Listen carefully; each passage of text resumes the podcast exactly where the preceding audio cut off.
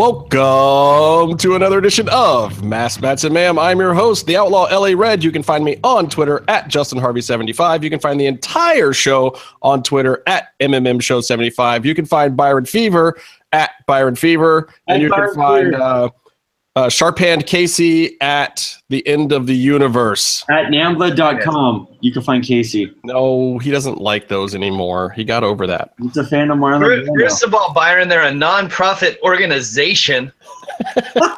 second, Please don't tell me you're going to put Nambla over in any fashion. Dear Lord. he's the one who mentioned them because got, the E just got a circle around it.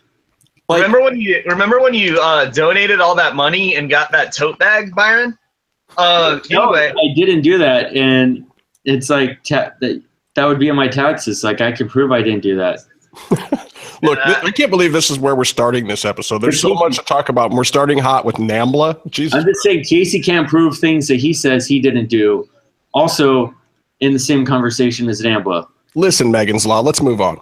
Um, we got a lot to get to tonight. There's all sorts of stuff going on. There's Oh, McGregor Mayweather. Um, Byron, if you haven't noticed, is actually watching this week's Lucha Underground as we speak. So there may be Wait, some your reactions going on from Byron hey, what, throughout. what'd you think of fucking Face Off this week, Byron? I thought it could suck a dick. Who cares? Are you kidding me? It was fucking great. I have a whole new setup, dude. I'm sure it's a good show, but I don't watch it. I don't watch TV. You're watching TV right now, Byron. We're Right. watching you watch No. TV. Life is com- complex with many different faces. Oh, Jesus Christ. Um, hey, get your Mass Mats and Mayhem shirts. Get them. I'll post a link at some point. Your fucking Punisher shirts because they didn't fuck him up like Iron Fist. Yeah, Jimmy. Yet. Tell Pentagon just kicked Argenis in the head. Oh yeah, keep watching. There's more. Oh, and um, for the viewers, uh, I did say on Twitter that if Argenis won the match, I would never watch Lucha Underground again. I think you can see me at ringside during this match, so I think I knew what happened. Uh, but I did watch the show this week, but I also watched a lot of other shit this week. I watched like way more TV than I normally do. Did you see Blood Drive yet? I haven't seen it yet. Blood Drive It's the shit.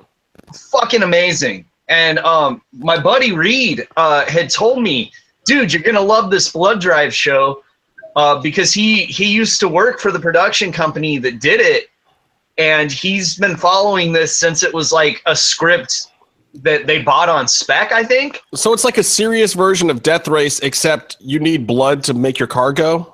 It's so not serious though. It, it's basically Death Race, but you need blood to get the car to go. Which um, I I think there is a movie out with a uh, car. Uh, it's called just like Blood Car or something like that though. and uh, the, about cars that need blood to run. It's on Shudder, but dude, this this was pretty good. It's good if you like you know the grindhouse feel the stuff. And Oh yeah. Like So it'd be a perfect show for El Rey if they could afford to make the show. Right. Like I actually think it captures the grindhouse feel more than From Dusk Till Dawn did. And I don't know if it's because I watched it online or what, but it's really not censored. A lot of fucks. A lot of fucks. Really?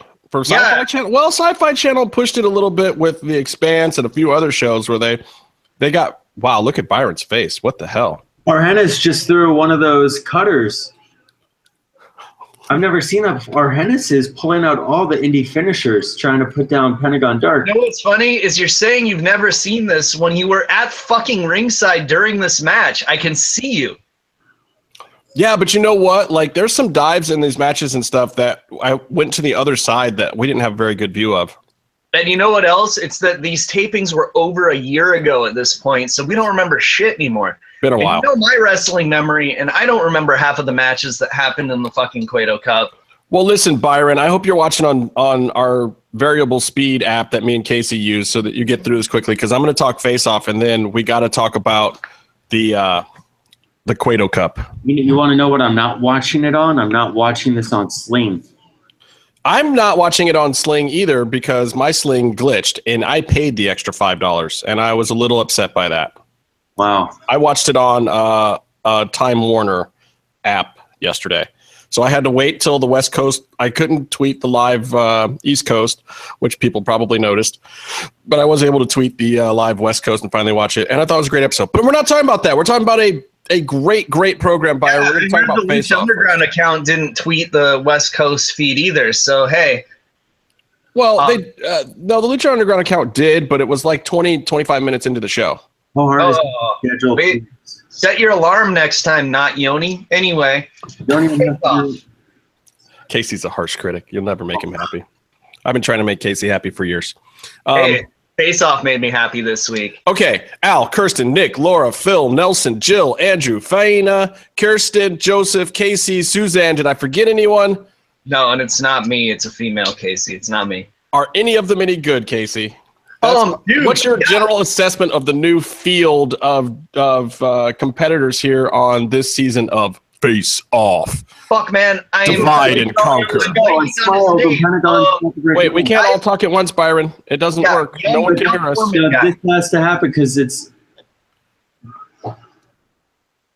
Byron's excited. What, what happened? Somebody broke got an arm broken? Broke our Argenis' arm. Our Argenis, I'm gonna say, deserved it. Because I started a break his arm chant, and he he likes to please his fans. Yeah. Anyway, um, Justin, the guy that runs Immortal Masks, that was one of the foremans of the team. I forget Uh, his name. Uh, that would be. Um, I'll tell you. Uh, uh, Andrew. Andrew. Yeah, dude, his shit is awesome. You like him? Yeah. Okay. So if you see you uh, if you follow me on Twitter for a while, you might see a picture of me and Kevin hanging out with a zombie and a bunch of masks behind us. That's Immortal Masks. They do good stuff. Um, and um, does he have the upper hand? Because some of these other guys seem like they're very on the novice level of having day jobs and making a couple masks during Halloween or whatever, and like maybe they got some goods, but they might not have the the ability to do this stuff on, at the speed that Face Off requires. I think that he's got an advantage. I think that Faina's got an advantage, but Faina was good.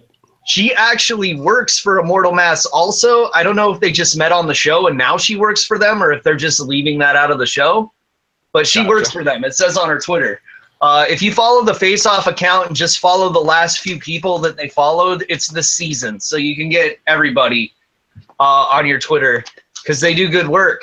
And uh, yeah, I kind of picked the loser before it happened, but I think we should talk about the format a little bit. Um, they're Yeah, let's talk about it, and we can talk about some of these characters because I have a, a few notes. But I, I do like the divide and conquer format, which is what they're calling this season: face off, divide and conquer. So, what's the setup, Case? It's basically real world road rules challenge, except they make fucking masks. Like they're on two teams, but uh, there's gonna be a top look for the winning team. So we still get our top looks like we always do, and there's gonna be a bottom look and people going home from the losing team. And uh, they didn't fuck us on an elimination this week like they did last season. We got one right away. And that uh, was much better. I like that a Yeah. lot. Somebody needed to go. They need to thin the herd here. and uh, they have to appoint foreman, but I think the foreman changes week to week. That's what it sounded like. Yeah, it's more like The Apprentice, I think, where where maybe the foreman will get held accountable for what the team did, or Yeah. maybe just someone who sucked really bad on the team will get the fucking hammer. Which um, we did see the foreman get lumped in with his bottom look people for not pulling them out of their rut. But Well, let's talk about that. That was Al, who at the very beginning looked like a front runner to me, but then really quickly, like he's a front runner because he's got like 30 years of experience and he's worked in other houses and he's done some uh, legit shit. But then you start to almost immediately realize that he was super out of touch. Like the modern makeup world may have passed Al by. yeah, Um, some of my other favorites were uh, Corpse Girl Laura. Her bio package was hilarious and did no favors for her whatsoever. She looked like garbage. Um, uh, yeah, she's corpse girl because she learned makeup from doing it on corpses as a mortician's assistant.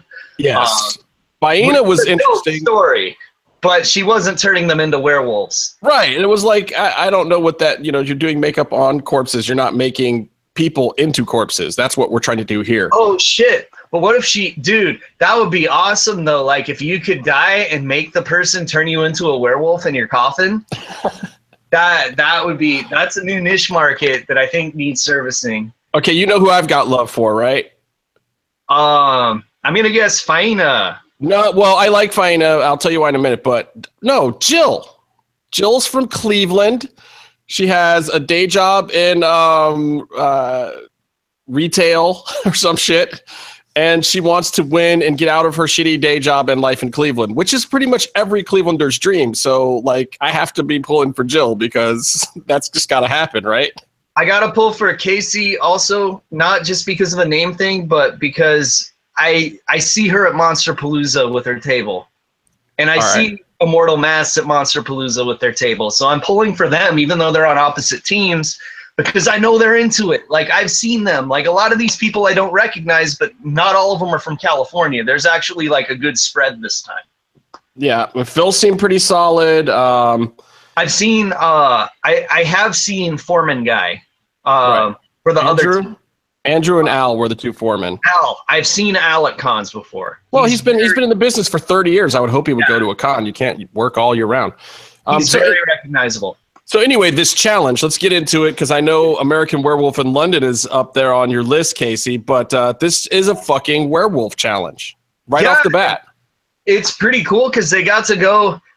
Uh, it looked like it, they said they were in the forest. It looked like it was deep in Griffith Park, but yeah, it was uh, real deep next to the observatory. but they got to hang out with some real wolves, which is dope. I would have loved to do that. Okay, and this is why I like Faina because when those real wolves came out, she was legit stoked. Like I think she got a girl chub and rubbed one out right then and there because she was super into the wolves. And being a reality TV producer, I can tell you right now, you know when you get a genuine reaction compared to some fake, like, oh, can you act fucking excited about this? Blah blah blah. No, she was like full on girl chub, excited about those fucking wolves coming out. And I was Yeah, like, I it's like this girl. When they got to pick the wolves, she went over to the guy. She's like, "Dude, I think we should pick this one. I think we should pick the black and white one. He looks so awesome." And it's like, okay, cool, cool. They Yeah, this girl is into some occultish, macabre shit. I can tell you that right now. Yeah, probably. That's legit too. Who is it? But uh, the other team picked the White Wolf because I don't know. Maybe they played a little too much Magic the Gat. And oh fuck, no, it wasn't Magic. It was Vampire the Masquerade.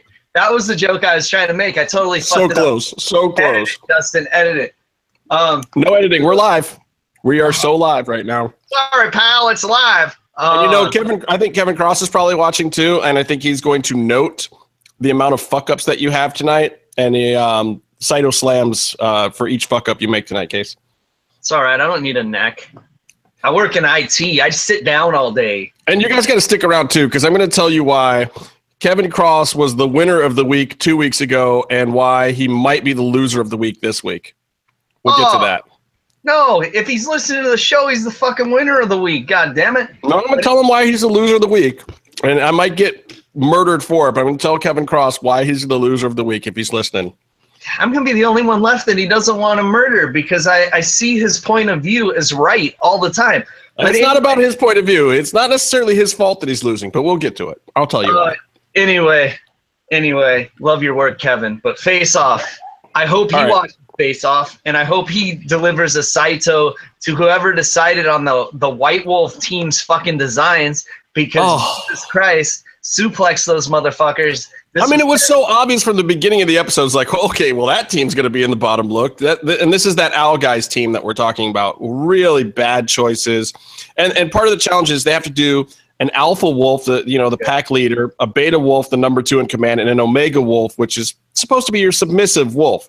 yeah. These motherfuckers decided to make the fucking Omega Wolf fucking uh George to to the Lenny Alpha Wolf here. Like, which way did he go, George? It's not like big, lerpy, larger than the other ones. Bad choice right off the bat. Design. yeah. The and they were snouts were warriors or something, right? Like they were supposed to have like some kind of military slant to the whole thing. no. I mean, they, they you know they maybe look like some background characters from Fallout or something, but like not. Oh, was Yeah, they bad. look like shitty mutants because they didn't even put fur on them. And like the other team, traditional looking werewolves, their alpha was a, a fucking lumberjack that turns into the werewolf. The beta was a bartender, and the omega was the town drunk. that she just keeps drunk to con- to control him. You know, And maybe that's where it was. Maybe the creativity of the backstory alone is what really got them there because otherwise it would have just been garbage. I don't know. See, like the other team though, with their military thing, like Dog Soldiers did that, and that movie was fucking awesome. You know, I And there did think that both teams were off though, trying to portray strong Omega characters. Like, you know, one team uh, goes with the big alpha, and then you know, or the big beta, and then the other team goes with the beta that was an alpha. And I get it, and maybe in the sci-fi lore that could have been cool, but in the construct of trying to tell a story through just makeup, it's a little mushy. It's a little convoluted. especially when they're like they looked like fucking to- they look like sub toxic avenger on the other team Yeah. like um lumpy turd people instead of fucking uh werewolves and yeah i mean it was it was pretty clear coming in i picked my loser as soon as she said that she was intimidated by face off that she was scared Well, and exactly, you show fear, you're the fucking Omega, and you get to go home. But we'll get there. you don't you don't let the producers you don't let like fucking justin and byron smell fear they'll jump all over it yeah, I did that today on my show, but we won't talk about that. It hasn't aired yet. I signed an NDA. I'll tell you guys all about it after it airs. Um, so look, after the first day, you know, a lot of people are trying to get cowls and max and chest plates together. Um, both teams seem pretty far behind. Clearly, this is no longer all stars. We've gone back into regular face-off land. Um, there's pretty- probably eliminations for the first month probably yeah. So um, then the teams get named somewhere in there. Team Ethereal FX and then Team Twisted Six FX. Lame. Twisted Six FX. What? There's not even going to be six of you after this episode because you guys started off shitty as fuck. See, that's what I was thinking. I'm like, there's not going to be six of you next week. What the fuck? But um, We're going to change the number every week. It's going to be Twisted five, four, three, two. and there'll be the not so fantastic four in the next fucking week. Like, dude. Okay, first of all, you always name your team after like a fucking King Diamond reference or something, so people know your metal. No one did that. Abigail! Exactly. Fucking Abigail effects. Fucking uh. I think we shocked Byron with the little King Diamond there. Sorry, Byron. Sorry, sorry, Omega Wolf. King Diamond's one of my favorite, Byron. I know you have high re- levels of respect for me, but it's just it's true. I love King Diamond. I've always loved King Diamond. I love King Diamond too. I'm sorry it's not Green Day, Byron. Uh, Being an engineer I used to work with back in my record producing days, we had a constant debate going over Ronnie James Dio or King Diamond. Um, and hopefully he understands that King Diamond will always win over Ronnie James Dio. yeah, especially because he's alive. Yeah. so, ah, like, what did you think? Uh, I mean, you know, Team Ethereal Effects, it was pretty cohesive. Um, let's see, who got the bottom looked within that team? That team clearly was ahead. Oh yeah. Um, but there, there was there was kind of one of the looks in there was the beta that kind of didn't look very good, and they got yeah, kind of called the out for it. One, Was it Suzanne and Kirsten I got called out for that? Yeah, and it wasn't anywhere near as bad as the bottom on the other team, so they're they're in good shape with that. But But they were put on notice because if this thing starts ping ponging, I think I think the judges were setting up like you guys need to step it up a little bit if you want to be here. yeah, yeah. Which hey, that's cool. I mean, they even criticized the top look a little bit. They're like, "Yeah, this is great, but we still would have done this differently," and they don't usually do that. I mean, well, you know how Glenn is, and he's coming off an All Star season Yeah. where he was still finding shit wrong with fucking picture perfect makeup. You know, like movie ready shit he was finding holes in, and now they're back with the uh, the regular folks. So I think Glenn's going to take a little adjusting to get back into the flow of regular face off. I, I like Glenn though. I, I do. Not not just because you because. like Glenn because he's as smangry as you are. Plus, he shops at Halloween Town. Like I, saw, he came in when I worked there once. But uh, yeah, you know, he's a cool dude. But um, if All I right, could so- get like Wolverine hair and not get fired from work, I totally would fucking do it, man. Um, the bottom team obviously was Al's team, Twisted Six FX It or whatever. it was Corpse Girl, yeah. She was bottom. well, Nick, Nick and Laura were clearly on the bottom with their their uh, Omega or whatever, their lurpy fucking okay, so here's this thing. They did like this chest rib piece, anatomically completely incorrect, but didn't look like mutated or anything. Just looked like I don't know how to build a rib cage out of clay. Yeah, it looked like lumpy hot dog package strapped to someone's chest. It was fucking hideous. The the snout was all curled down and mushed into the face. It looked like Toxie. It was more just melted mush makeup. Mhm. Um, and then the cowl like didn't really connect and and had issues. Um, just really really bad work. Nick deserves some of the credit for that bad work too. And Al the foreman, he got called out like. If this bitch couldn't do this shit, why the fuck did you let her do it? right it, it sucks because like like nick being on the bottom you could you could tell that broke his heart because he's he's like tyler green levels of uh enthusiastic about being on the show he's very happy to be there like almost Yeah, he's got to step up his work too, though. I mean, look, if you let the person you're working with put out slop, that's on you too.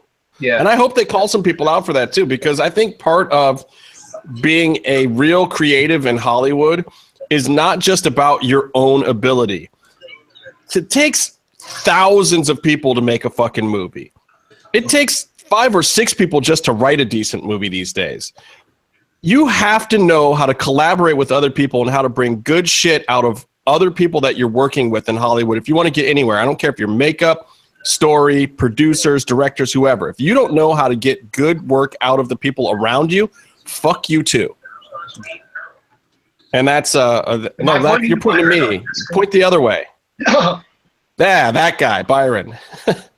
No, I mean this. This is a more accurate um, portrayal of how people be working in makeup in real life, anyway, as part of a workshop. Except for that poor, poor girl that had to make Byron look human on his movie. Um, that was one person, but it was a smaller crew. Yeah, he should write himself a monster part next time. It'd be a whole lot easier. Byron is in shock and awe. What happened, Byron? Aerostar just lawn darted himself headfirst into the, Into the edge first of row? chair. Yeah, like when we okay, so we were at that match too, and I'll talk about it later when you're finally done with the episode. All right, so anyway, which actually we're going to get to whether you've caught up yet or not, Byron, because we're about Yeah, done with face off. Laura, the corpse girl, goes home. Joseph. Joseph is your overall winner for this episode. And dude, Joseph was fucking good. Like I am excited about this dude. I think Joseph is good. Faina is good. Phil, Phil, watch Phil too. He's super solid. Uh, Phil, Yeah, and, uh, Phil and Jill both did fine. Um, That's what's kind of cool is if you go to the sci-fi website, they have profiles with more examples of their work on the show, and Phil's stuff is fucking dope. Yeah, I think uh, Phil's one to watch, and watch Al too. I think Al was a very bad leader, but I Mhm. think he's going to put in some top looks when he's not leading, and he can just relax and do his work off in a corner. I don't think he's much of a team player, so he probably won't make it all the way to the end. But I think we're going to see some good looks out of him before he's done. Sounds good. Um, he did Men in Black though, and I hate the character designs in that movie. So I, I mean, he probably didn't design it; he just made it. But you know what I mean. Yeah, but I mean, there was also a, a mandate to do kind of over the top stuff for that movie. Yeah, and I mean, over the top's cool, but I'd rather see over the top like Blood Drive. Woo! I need to watch that. Like as soon as we get off, as soon as we get off the show tonight, I'm watching that. Um. All right, so Good, Justin, I told you this before the show. It is so good, you'll want to watch it in one speed. Byron, are you done watching Lucha Underground yet? So I got to keep teasing people. Keep watching, keep watching. I'll talk UFC. You Just son of a bitch. Don't talk past the Drago Aerostar match. I don't know what happens. No, let's No, go no, do the UFC first, Byron. Okay, look, look. We'll talk UFC, and I'm gonna tell everybody now because I teased it, and then if I tease it too long, Kross is gonna show up at my house and fucking assassinate me. You know what's going to happen? UFC has made all this headway in becoming more popular than boxing, and now boxing is going to assert itself as as better than UFC. I don't think that's true, but a boxer's going to beat up a UFC fighter. Mm. I was a UFC, the commentator in the Floyd Mayweather, and Triple Cross for Triple A Triple Mania. Did And he, then did he, Conor did he McGregor's talk going to about Kamen Rider? Did I just hear you mention? draw money? Did I just hear you mention Japanese superhero shows? I heard Kamen Rider in there, and I was like excited. And uh, he's Oh, like, the Black He's awesome. I love it. I'm trying to eat my dinner at the same time. Okay, so listen. Triple Mania is what day, Casey? It's uh, it's the same day as the Conor McGregor As- Floyd Mayweather fight, and um, okay, so basically, right. So yeah. uh, Dr. Wagner is out of Triple Mania, right? Oh no, not not yet, but I I never thought he was really in in the first place. So it's only a matter of time, in my opinion. But just because he's done this before, history. It's like Matt Striker said on Lucha Underground this week. No spoilers. Not pay attention to history is doomed to repeat it. It was about Argenis. You already saw that match, I Myron. already saw Oh, it. yeah, Byron. yeah, it's a good match. And uh, yeah, so um, it's going to be a little weird. I mean, it's a sponsored show. They've allegedly already sold a lot of tickets.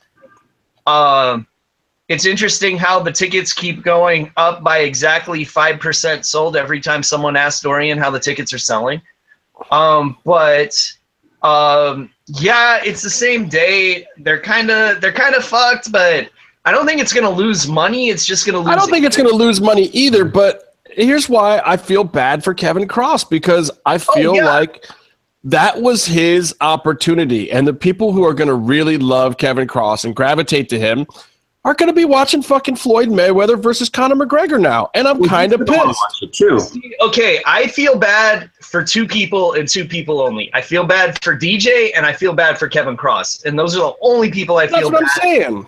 Because the rest of the company has done nothing but fuck over my favorite wrestlers for months now and they kind of deserve it. But DJ and Kross don't deserve that shit. They're just doing the best with what they Come got. on, you got to feel bad for Australian suicide too, right? I don't know, dude. I don't like his face. That- That's all. That's pretty good. He's doing good. He's in like the 90th percentile for you. If all you don't like about him is his face, he's No, doing better than like I- everyone else. From the stories I've heard of the guy, it sounds like it's like hanging out with the worst version of me. So I, I think I actually like really like the guy. I think I, I've always liked him. I, I he's been booked all over the place, but I've always liked Australian Suicide. I just I don't know. When he was booked as kind of like Pentagon's bitch, I didn't like him because he was feuding with Pentagon, you know? But somebody had to be Pentagon's bitch. Eh, Like everyone. Like Oh, look at you. So yeah, five out of five this week, by the way. We'll get there. We'll get there.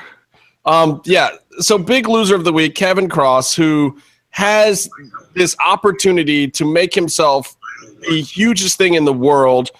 Uh, AAA is his platform, you know, and and God bless him for it being his platform because honestly, chaos creates opportunity. And you know, okay, me smiling and celebrating right now wasn't because of Kross. It's because I have been f- playing Tekken the last two days. This fucking bear keeps showing up in my treasure battle and kicking my ass. And I finally beat that motherfucking bear. I beat the shit out of that bear. That bear. Would that be fucked uh, up. Kuma and uh, it's Kuma, but it's like you know a custom version because like Treasure Battle, you just fight all these customs, and the more that you win, the harder the difficulty gets. So I'm kind of up there right now, and this bear was kicking my ass. He was like my fucking kryptonite, and I just beat him. So suck it, you fucking bear. so now do you really know your Tekken combos or are you a button masher? I'm not a button masher, but I'm not really like that good at combos and stuff. Like I enjoy playing. I don't play on a competitive level at all. Like I can beat most of my friends when we're just sitting around playing, but I, if I went to a tournament, I'd fucking die. Uh, I did really good in a Tekken 2 tournament. I was like third. you know, most of the combos, if you play as a guy that's still in the game, most of your tech two combos are still gonna work in this game. which Lei is- Wulong. Who's your guy? Shoot a step on eyeball shot. Oh my god. Who's your guy, Justin? Lei Wulong. Oh, Uh, you're fucked, dude. He's taken out of this game. It's like the one thing everyone's bitching about is that he's not in there, Anna's not in there, and the fucking Changs aren't in there, man. ah, see, that's messed up.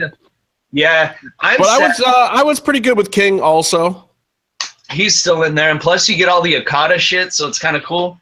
Yeah, Uh, I'm a Marshall Law guy because Bruce Lee, motherfucker, and uh, Bruce Bruce Lee, motherfucker, right here. Um, hey, if you're into Bruce Lee, Father's Day on El Rey Network, they're running a uh, Bruce Lee marathon. Check it out.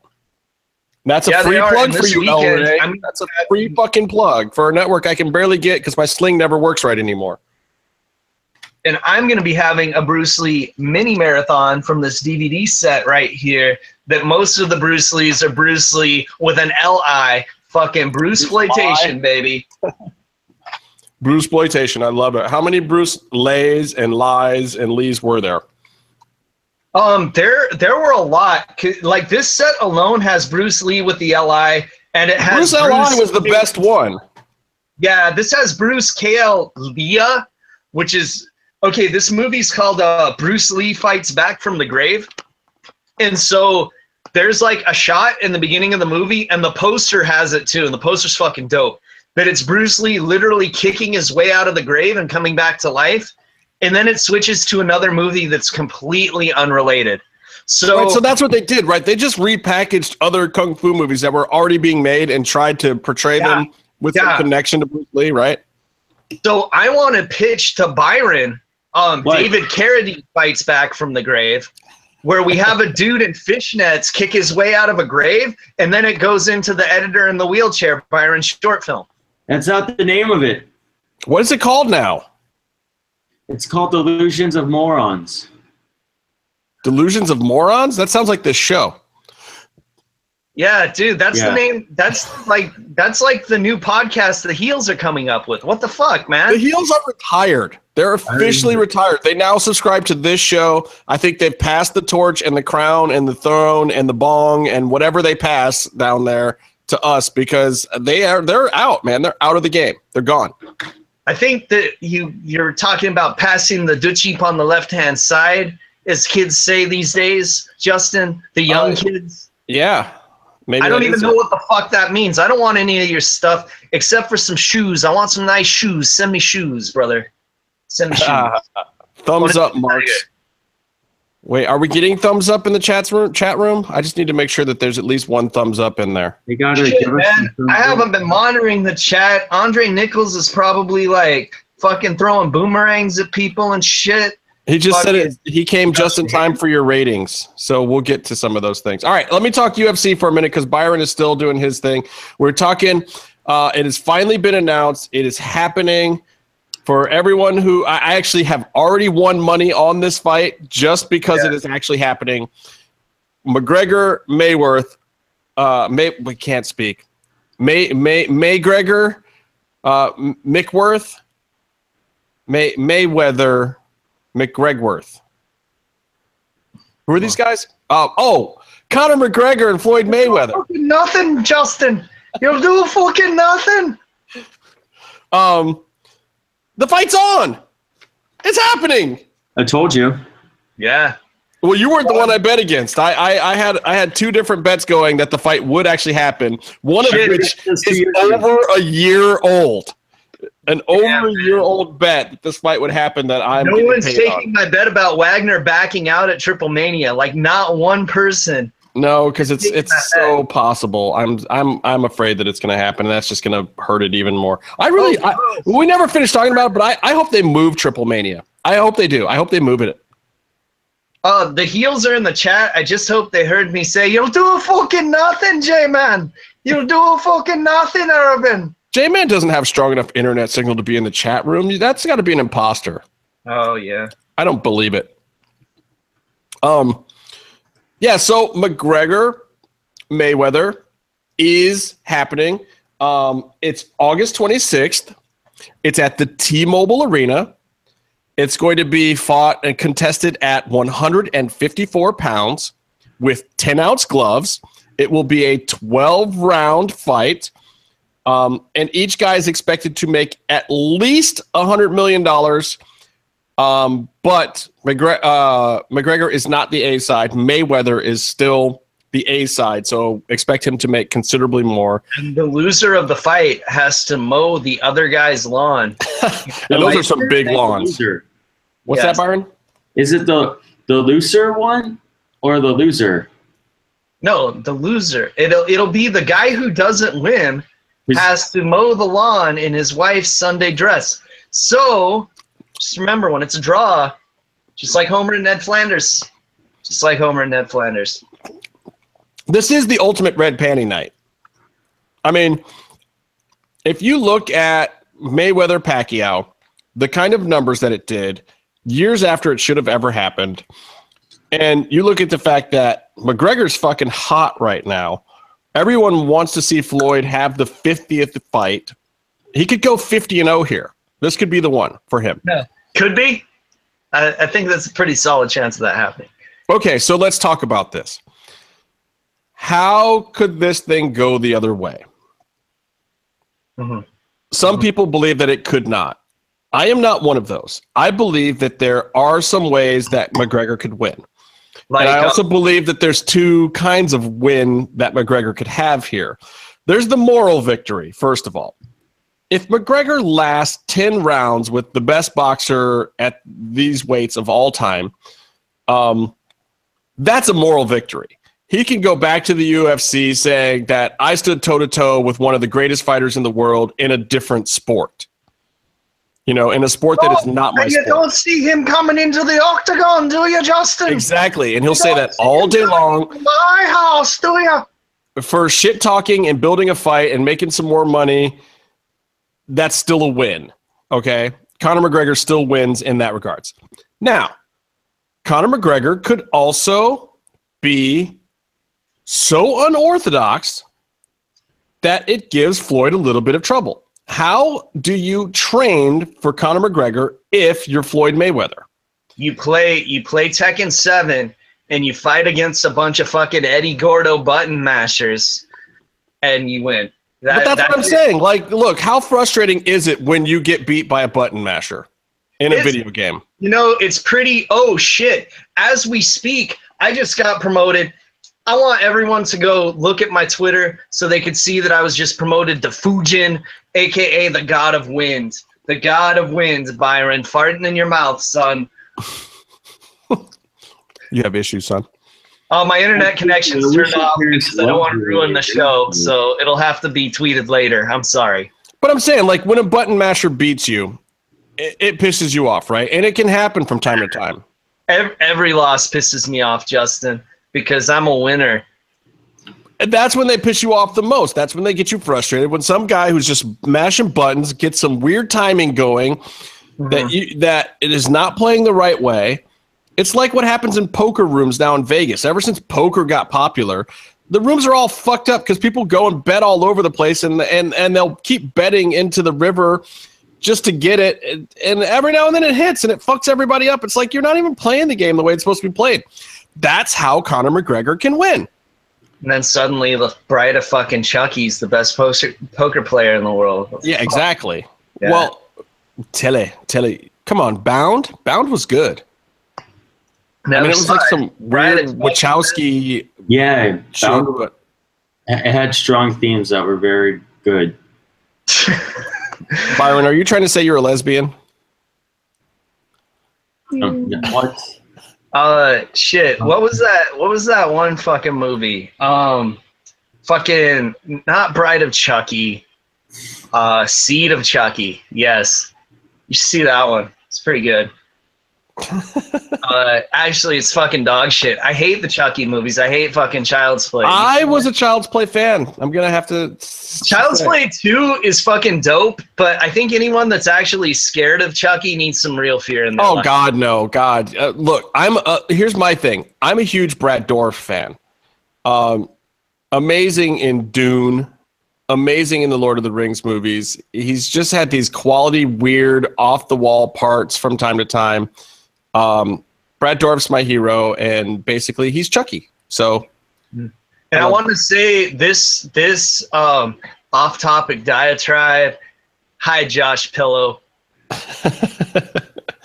Well, this is why this is why these things happen. And by the way, Casey and I were talking about Basket Case in the DM earlier today. If you haven't seen Basket Case one and two, um, you're not a horror movie fan, and I fucking hate you because those Yeah, movies are. Byron, amazing. you'll you'll want to give a shout out to Kevin Flynn for wearing a shirt Uh, we'll get there.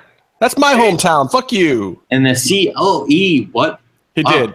Kevin Flynn rocked the MMM show shirt right in front of the. Do you know what that building was, Byron? That's a Rock and Roll Hall of Fame, you son of a Thank bitch. you. Thank you. You son of a bitch. That's my hometown. God damn it. And there's no better way to rep in Cleveland than by walking around with a fucking MMM show shirt. God damn it! Yeah, it. you know what, Justin? Yeah, Clevin, no. If, Kevin fucking Finn's my Bruce. Dickens, if Bruce Dickinson and King Diamond aren't in the Hall of Fame, Cleveland can suck my dick. Uh, not yet. King Diamond will get in there. It, it's just, it's, Where's it's- Bruce? Where, where's fucking Iron Maiden, bro? Uh, that's going to take some time too. We'll get there. Once back backmasking gets inducted, he'll get inducted. Where, where, where is my countryman, King Diamond? Huh? um, what was I talking about? So McGregor Mayweather. Um, How we get to King Diamond?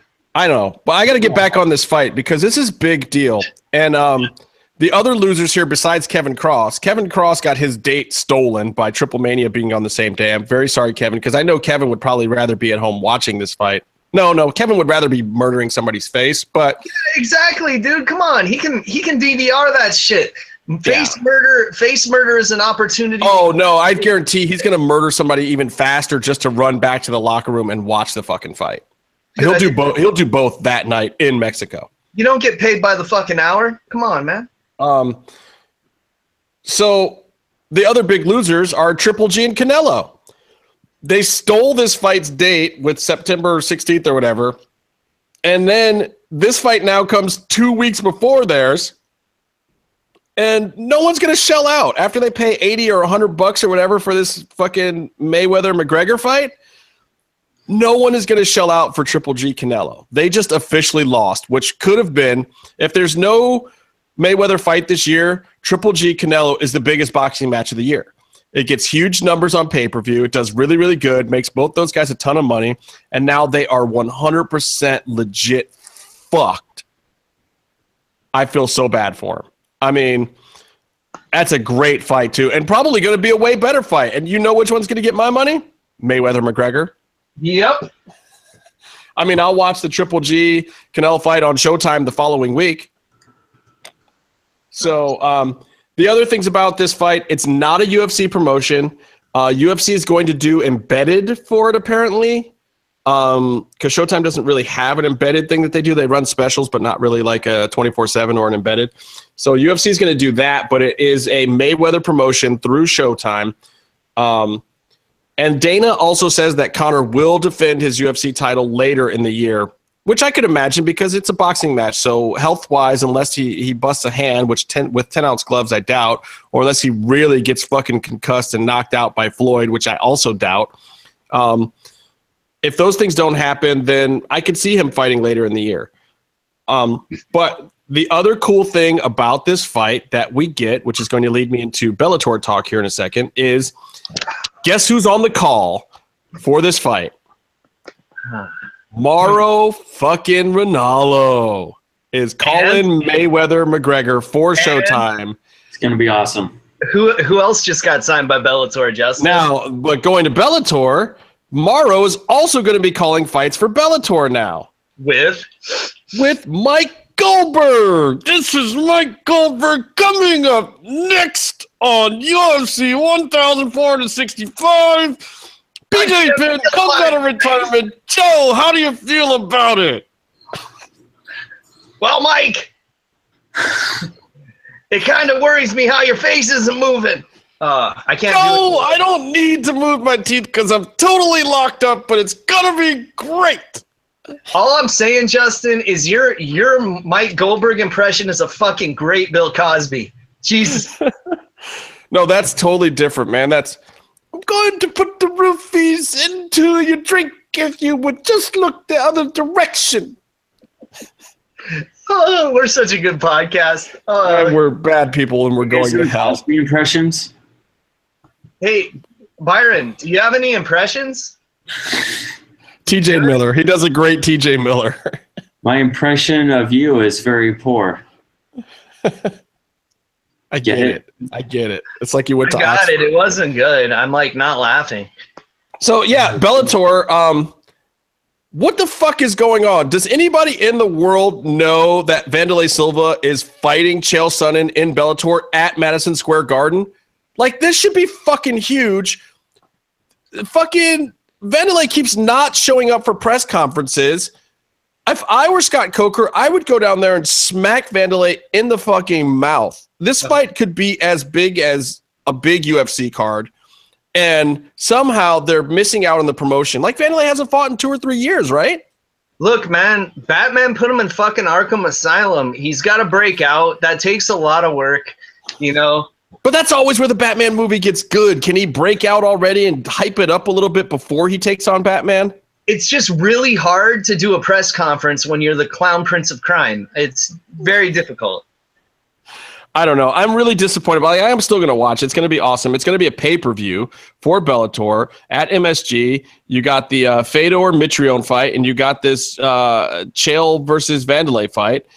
Uh, it's it's fucking huge. That's as good as any UFC card. As, as good as the last couple, at least. Um, I, I'd certainly buy that on pay per view over a Mighty Mouse fight. Um, oh, jeez. I am just calling it like I see him. Oh man, you you had a little to drink last week, and you said some really mean things about Mighty Mouse, and then I saw I saw a post on. What's he Twitter- gonna do? He's 125 pounds. Are you gonna try to beat me up? I have grown man strength. I, no, He's you a know, what, you know what I saw right after you said that, like the next day, I'm like, maybe Justin's a little harsh, and then I see a tweet. Watch my Twitch stream, guys, and I'm like, oh Jesus Christ, Justin was so right. Oh, I lo- look, look, and I, I'm busting balls a little bit. And, and DJ, please don't ever actually beat me up because I'm just busting balls here a little bit.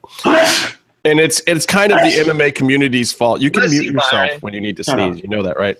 Um, it's not DJ's fault at all. People do have this weird aversion to the lower weight classes. He hasn't entirely been promoted correctly.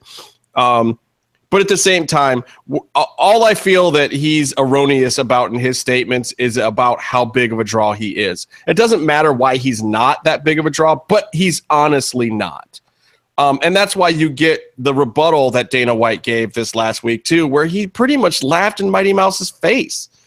I mean, and, and it's not me that's doing it. This is the, his, uh, you know, employer. So, what? I can't see that. Hold on. Let me let me put your screen on. What am I looking at, Case? um, Meatloaf is saying Justin is a mark for some reason. How am I a mark? I just called out a fucking UFC champion, and I could get my ass beat in the street. Yeah, Pretty much the opposite of being a mark. I just want to point out that Meatloaf is banned for life from this podcast. Oh, I'm gonna have him on later if he's around. No, it's cool. We're Joe done. Pepe Meatloaf. We'll get him on. We'll get him on. We'll get you on, Joe Pepe Meatloaf. Meatloaf.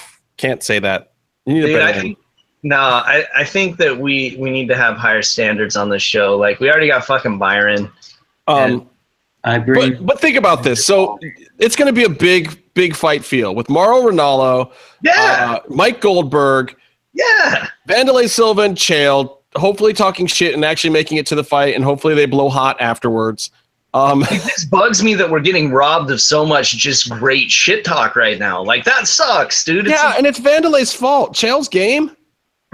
Chael's got nothing to lose, man, and he wants to fight Fedor next, so he needs this fight to be fucking stupid big. So anyway, Byron, are you done with this episode of Lucha Underground yet? So we can talk about it. I'm, I've been done for a while. Oh, son of a bitch, let's go. Ladies and gentlemen, marks and tricks, sit on your ass and something, something, something Suck from a our dick. podcast that is totally gone. It's in Um, suck our dicks. Those are the words. Um, but Let's five go to the, five. Five out of five, guys. Look, What? you said, Casey, you said, and I quote, if they go one more episode without Pentagon on Lucha Underground, I'm never watching again. And then you said, end quote, and even if he is on, if he doesn't break somebody's arm, I'm still never watching again. Mm-hmm. I feel like Chris DeJoseph secretly loves you, and he moved this episode up in the order just for you so that you would keep watching because I feel deep down inside that you are the marker. You're the bar that Chris is trying to get over with every episode. You know, um, I, I I'm flattered by that. He's gonna fucking hate me by some of the other matches in this bracket, but uh, we won't talk about that yet. Um, but uh, I kind of want to talk about the bracket before we talk about the episode.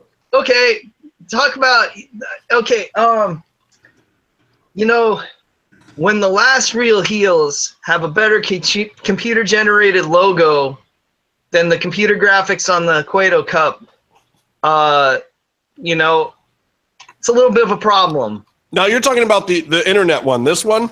You're talking about this version, No, or you're talking about the one in Dario's office. No, I'm talking about the one that they cut to between matches. It looked like butt. Famous B was just FB, like he's Facebook or fuckboy or something. Byron, turn your computer. Off. That'd back be a too good loud. name. What? Your computer's too loud. It's, it's feeding back. What you you would cheer for a wrestler named Facebook, Byron? I just uh, let's see him work in the ring and see what he does. I was rooting for Famous B. I don't appreciate um, uh, beautiful Brenda getting a little physical after the match. The match was over. She didn't have to start laying in strikes. I think um I think this is the one where I made uh, turn Byron, turn your computer down. Feedback everywhere. It's coming Anyway. from you because I can hear it from me and from Casey and not from you. So it has to be your computer. I We think went through this uh, last week at the end of the show. I think this is where I made Tejana laugh by saying uh, she wants some of that Sexano. Byron, your computer's still killing me. Oh Jesus Christ! I can't talk anymore. All I'm hearing is myself. Hey, look, somebody just bought um, a Mass, Mass Mayhem, Mayhem t-shirt. Bullshit. Who? I don't know, but I just got a notification. I don't know if you can see that. One shirt sold. Wow. I All get right. dashboard notifications. We must Which be doing one- something right. Which one of you marks bought a fucking shirt? Come on. I didn't even put up the the link. Did you put up the link, Byron? Oh, he's got himself muted. Good. So we can talk about this before there's No. I again. actually, I actually went and muted him. oh, uh, good. Because it was feeding back a lot. Producer extraordinaire Casey Nielsen. Uh, co-producer. I'm supposed to be doing these things and I'm just fucking failing. I'm just getting drunk and ranting. I maybe maybe I am taking over for the last real heels now. Is that what's happening? Have I turned into bitter J man? Oh man, I you know I think it's just because we had such a great model in front of the Rock and Roll Hall of Fame that we sold an additional shirt. Look, Kevin Flynn, thank you. Yes. Seriously, from the bottom of my heart. First of all, thank you for even going to my hometown of Cleveland because some days it's a really great place to be. Other days, Time it's Cleveland. We appreciate the effort you put in. And I and I thought I followed Kevin Flynn this whole time and I didn't, so I'd like to apologize and I follow you now. I'm sorry. Oh shit. Kevin's a good follow too. No, I Everyone know. should follow him. I know because he he went to like either he went to every show in California history or he just went to every show I went to in California history because I used to see that guy at shows like constantly. Yeah, he he gets out to some shows. In fact, he busts our balls about not getting to more shows. So does Josh Pirillo. I'm not the Um, kind of person that goes to shows, guys. I'm sorry. I, I you are. You're the ones who got us to go to Lucha Underground. We went to PWG. Because eh, eh, eh, that's not going to a show, Byron. That's going to a taping. There's a difference. PWG? No, going to going to Lucha Underground is going to a taping now. Well, Dude, we that went to PWG Bola. it fucked me up. It's like a fucking sweaty hellhole in there. Bola is probably what made Casey not want to go to shows anymore. Because it's no, it, like 100%. is- hipsters and sweat. I Yeah, like Bola. yeah. It's like I didn't need to know what Max Landis's ball sweat smells like. But All there right, you go. so I'm going to talk about the the rest of the brackets. I'm going to talk about Group B, C, and D after this because we can uh, group. This whole episode was Group A, right? Um, Aerostar versus Drago, Pentagon Dark versus Argenis. Argenis. I just like to say Argenis. Um, the Mac Malasuerte, uh, Famous B, and Tejano. Yeah, um, I would have mixed shit up a little bit so Mac wouldn't be so fucking oversaturated these three episodes. But yeah, Yeah. Yeah, but I think you ride the wave while it's hot. I mean, I think that's part of why you had that good little short feud with with Mundo, and then you send him into this tournament hot. And I, I honestly, I think it worked. I think uh, Mac is breaking through with the audience as more than a top mid carder. I feel like it really did elevate him, maybe not to the top of the top of the card, but to the top of the mid card at least, or to the bottom of the top of the card. Like See- he's somewhere in there. I want to see him go for the trios titles, but not with Son of Havoc and Sexy Star. Get him anyone else's Should partners. go by himself. I don't. I don't know if there's another batch of people out there that would fit with the Mac besides Son of Havoc and Sexy Star right now. Where's Big Rick? Unless there was some real big breakout matches later in the season and some guys that they could find the way to to stick him with. Like I don't He know. was, right? Like me and you in the Mac. Hey, Mac. Mac knows I will tag with him any day. I got. I got Mac's back, Me too. Me too. and I'm and sorry, I can Byron. throw the pounce. I know how to do the pounce. Ernest Yeah. the Cat Miller taught me how to do the pounce. Really, And I, didn't. I but- am so I am such a fucking submission expert. You guys don't even know. You know the the finger four. that's my that's my submission. I I get him in the finger four. Mine's more of a fist. Uh, All right, so let me talk about this episode before everyone who likes Lucha Underground leaves and never listens to our fucking show again because most of them are Lucha Underground fans. So, uh, welcome to another edition of Let's Actually Talk About Lucha Underground on Mass Mats and Mayhem. Stay cool, Yeah, stay in the mix. Because I got some stuff to shit on, and I'm shitting on the stupidity of. Wait, wait, wait, wait, wait. You, the biggest Pentagon fan in the world, can't shit on the episode yet because it starts with fucking Pentagon. It's a Yeah, really it good does. episode. It does. But there was a little continuity error there, Justin. Oh, what was the continuity error? What, uh, was it coming out of the the recap with uh, the Black Lotus Triad and the she's been in Hong Kong for seventy four months or whatever? Yeah, especially since if they didn't know about the fucking hiatus, it would have been like three weeks. So it worked in their advantage there. Now, Right. but you don't know that they didn't film this after the hiatus was announced. I think they filmed some stuff. They put together some segments after the hi- hiatus. I think. Because they knew about the hiatus in December. It got announced in January, right? Late January. Yeah. Yeah. I have a I have But they a, had an inkling it was coming in December. I have a little bit of a feeling this segment was taped later for reasons I care not discuss right now. But um What? Pentagon's mustache underneath the mask? maybe. You never know. um but it grows facial hair fast, though, man. That could be any time. Yeah, eh, he just had different facial hair than he did in the ring. Um, but look, uh, He wears a mask. How can you tell? I don't know, Byron. I'm Why are you looking so Romero close? wore makeup, and you could tell he had a little mustache under the Joker. Uh, we didn't pay tribute to Adam West, and you guys are fucking dicks. but- I'm gonna get to Adam West. So, I- it's in the notes, Casey. Why don't you wait your turn? Well, it's Uh, because my, it's it's your fault, Byron, because I went out of order from my fucking notes and I went to face off, which was at the end on the back. Why don't you It's stay all right. Adam West is up here. found the rest of the show anyway, but um, dude, so Pentagon wrestles Argenis after threatening the, the bones of Dario Cueto, and I told uh, you, finger four leg lock. yeah, just. And you know what? Those aren't the only bones he'll break, buddy. He'll break bones from the inside if he has to, baby. And let me tell you, What's that whole? What's that supposed to mean? oh, you'll you'll find out later. Ow. Now, Uh, Casey, were you excited about the fact that Pentagon directly said he was going to that there was no way he wasn't going to leave Ultima Lucha this year without Aztec Gold? Yeah, you know, it, I liked that he said that, but I felt that way at the end of season two, and we all know what fucking happened then, don't we? Well, That's and the true. way you've been treating DJ recently, it's probably going to happen again. You know how he's going to book it. He's going to fucking keep your boy from fucking winning, or maybe he'll give him the trios title. If Maybe that's how Pentagon will get Aztec Gold. Shit, Pentagon man. finds out that he's not winning just because the powers that be want to spite you. He's so fucking over. The chances of him winning the Cueto Cup are like zero. Yeah, yeah. Why would you have a guy that's as over as Pentagon? Did you hear the fucking temple when Pentagon came in?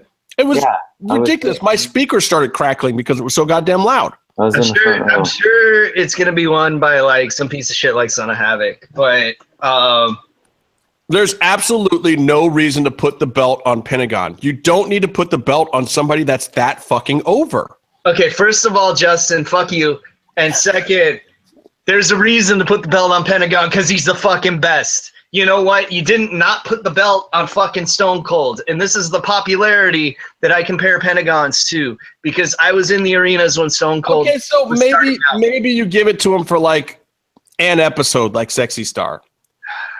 Or maybe you let him hold it two episodes just so Casey doesn't cry if he doesn't hold the belt longer than Sexy Star. Now you know, you know, uh, it's impossible to make me happy at this point because my heart was already ripped out at the end of season two. You're still mad that Sexy Star won it before Pentagon. Yeah, but it was made up by seeing the complete outrage of her fans when she lost it. Because I thought that was like the funniest shit in the world, like legit. Like I, I almost like her winning the title just because of the reaction to her losing it right away. Like um, I, I loved it. Oh my god, it was so funny. But um, Yeah, uh, I'm sorry I take so much pleasure in the the fucking suffering of others. Byron, you look like Clint Howard and Wraith right now. I Um, know. He looks Wait, so like is somebody in the chat room the person who bought the shirt? Was it Paula?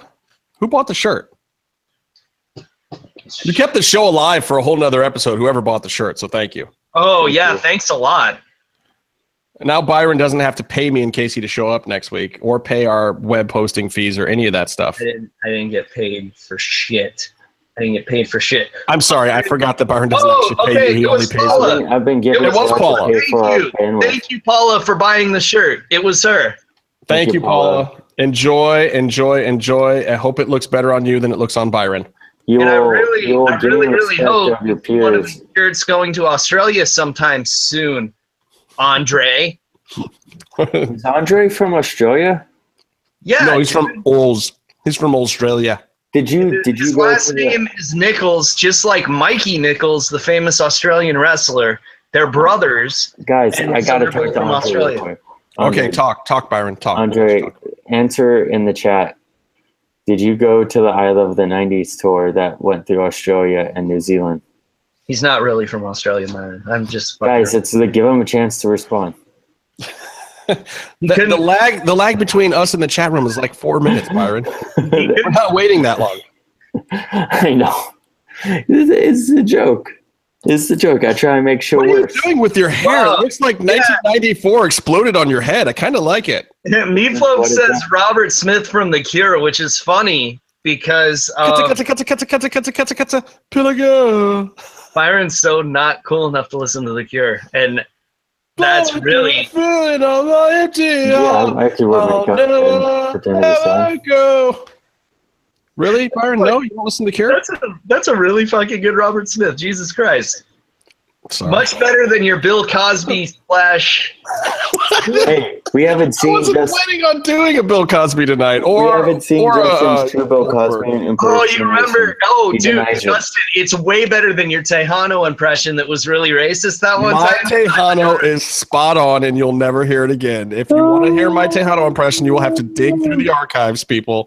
It's never happening again. But it was Or- good. I don't care what Casey Or. That'd just be, watch that'd be fun to talk about in the temple. Gonzalez cartoon, and then you'll get the same thing. All right. So wait, wait. So what do you think about this opening segment? Okay, we're, we're, we're talking about Lucha Underground, I think. I liked it. Opening It was segment nice was Pentagon Pentagon talking and- shit. I was at least three quarter chub watching it. Probably. Thank you. So you were finally excited about Lucha Underground for half a second. I know J Man might not be as excited as he used to be, but were you excited for a half a second? Yeah, I mean, I was excited about Pentagon. Let's let's put it this: I- excited about Pentagon, not excited about Lucha Underground, the people that took the belt away from him. Oh, but come on. Didn't this show exemplify the stuff that made us like Lucha Underground in the first place? I mean, you got Yes, characters dying, you got Pentagon, you got arm breaking, you got great fucking Lucha Libre You wrestling, got handsome audience members. interesting, cool storylines. You got got us- Aerostar almost fucking dying. Oh yeah, we'll get to that one too. So let's talk about Mac versus Mala Suerte because Yeah. Good. this match should have sucked. Two years ago, this is a fucking throwaway match like that nobody cares about. And now Mac's been elevated. Mala Suerte has these great spots. I mean, the top rope fucking running senton splash Uh, with the off holy the shit crowd. chant. Yeah, Yeah. got a holy shit chant that we started. Yeah. And was fucking amazing. Actually, and Kevin Flynn was actually part of that chant starting too. Him and Josh of Miller. course. Because you Um, know what? If anyone, if anyone of our listeners truly appreciates Mala Suerte, it's Kevin Flynn who has seen him probably since he first started wrestling in California.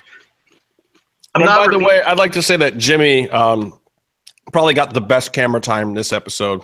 What did he I do? got terrible camera time because I was off on the side and then I wasn't there for the Pentagon match.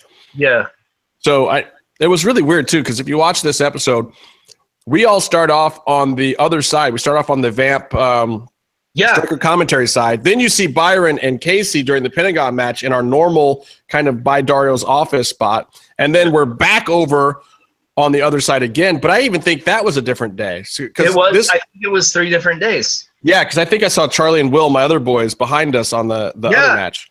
So I thought I saw them too. what what you guys need to know when you're watching the show, if you're looking for MMM show, we decided to experiment halfway through the season in sitting in new places. Um, so we started moving to the other side of the bleachers. There's a couple times where we're actually in the back in the rows. And the weekend that you guys weren't there, um, I was over by the hard camera, and then and uh, Ultima Lucha, we're not in the bleachers at all. You might see us, but we're, we're not in the actually bleachers. Ultima Lucha. We're behind the hard camera, so you're probably not gonna. Well, I got. They still I got, a some shots of cameras. us. So Yeah. You'll see us see if they sitting use next to Dolph Ziggler's brother who can't murder anyone, and he looks like a dork with his blue hair sitting on his hands. Oh, that was Dolph's brother, wasn't it? Anyway, Dude, you look like fucking Tim Burton right now, bro. so Mac versus Yeah. Malasuerte. Um, Good match. Yeah. Yeah, dude, I fucking love Malasuerte. I've seen these guys wrestle outside of Lucha Underground, but I liked it more here. And dude, yeah, uh, I thought it was a really good match, and you could tell that they, that they've squared off before. Um, They had a really good rhythm. Like the the joke spots worked. The chain wrestling was fucking amazing. I want to say that these guys have had a dark match for Dragon Gate when they came out once. I think it was the Mac, and like I know it was Cholo, but I don't know if it was the Mac with him. They were really fucking good, and and and I just I love all the stuff that I think this was really the first time you got to see what the Malasuerte character can bring to the table. Yeah. You know, as far as uh, you know, and, and keeping it real, a mid card guy, but one of those mid card guys that's going to entertain you with the matches. You don't care if he wins or loses, but you're gonna pop when he's out there, and he's gonna put in the work. He's going to do comedy spots, but he's going to do some actual real lucha libre and chain wrestling in there as well. It was fucking amazing, and the Mac knows how to sell all that shit. Yeah. You I know, thought it was great. It's there's a big opportunity for these two guys to try and do a, a bunch of lucha libre stuff and just come off as clunky and super slow, since they both are kind of bigger guys. And I think they moved at a good pace and they really pulled it off. I was very happy with the match. and who who knew Mac was so good at basing for somebody? I mean, it's amazing. Uh, see, that's the thing is Mac doesn't really get to, to base enough in Lucha Underground. Like it, it is a great asset to have. Maybe now that Drago's heel, we'll get to see him do more of that. Well, and I think it was I, I I think it was a conscious effort between the two of them because normally Malasuerte is got a base for whoever he's wrestling, and I felt like this was the opposite. Mac was basing for him through half the match to let him get this character out, to let him show the stuff that he had, and I, I thought it was really cool. I was very very pleased with this match. Um, so what what's going to the next match? What, what, what do we have next? What's the? Oh, there was another vignette. Was that Cage? No, it was Mundo. Oh God, no, it wasn't the cage vignette. Oh, it was. It was um, a really long training. Oh no, it was. It was Cage's gauntlet. It was the uh, Dario says that Gal- Delgado wants to see him. Mhm. yeah. And Cage is too busy flexing. Yeah, I, I I really need to explain the end of the show angle to people because people on Twitter were not getting it. Well, we'll get there. We're not at the end of the show yet. How can you explain the end of the show before we get to the end of the show? Nobody tweets Yeah, about that probably other show. We should talk about it. Now, what's next? It's uh, Texano So, and no, uh, so yeah, Cage is trying to get lured into this uh, roofie rape scenario with Delgado. I don't know what's going on there. I just want to know: Can Cage curl with the glove hand too, or just the? Is he going to only do left hand curls now, or can he curl with the gauntlet too? I His think days of weightlifting and protein shakes are over, man. Oh, I, I, think guess you'd, that's right. like cut yourself up if you tried curling with the gauntlet on. I think it would hurt. Yeah, I think so too. Um, let's see. So the next match was Pentagon versus Argenis. Oh, we didn't talk about the match yet. No, Turn we did. Okay, well, no, we have to talk about our two Rey Reyes winners. Like, shouldn't this have been a sword fight? uh, yeah. Um, what a difference a fucking year makes. Jesus Christ. Um, I mean, look, the crowd popped for Argenis before anyone knew who his opponent was. Like, that was probably the best pop for Argenis, and then I almost felt bad as soon as Melissa announces Pentagon because this deafening roar Yeah. happens. polite Yeah. applause and then deafening roar. Uh, no, dude, we were so happy to to see not skeleton Argenis. You know, Because we're like, oh shit, we haven't seen that skeleton in a while. We know that motherfucker's probably dead. But hey, it's our Argenis. All right. I know, and it was it was dude. The crowd was so so lit.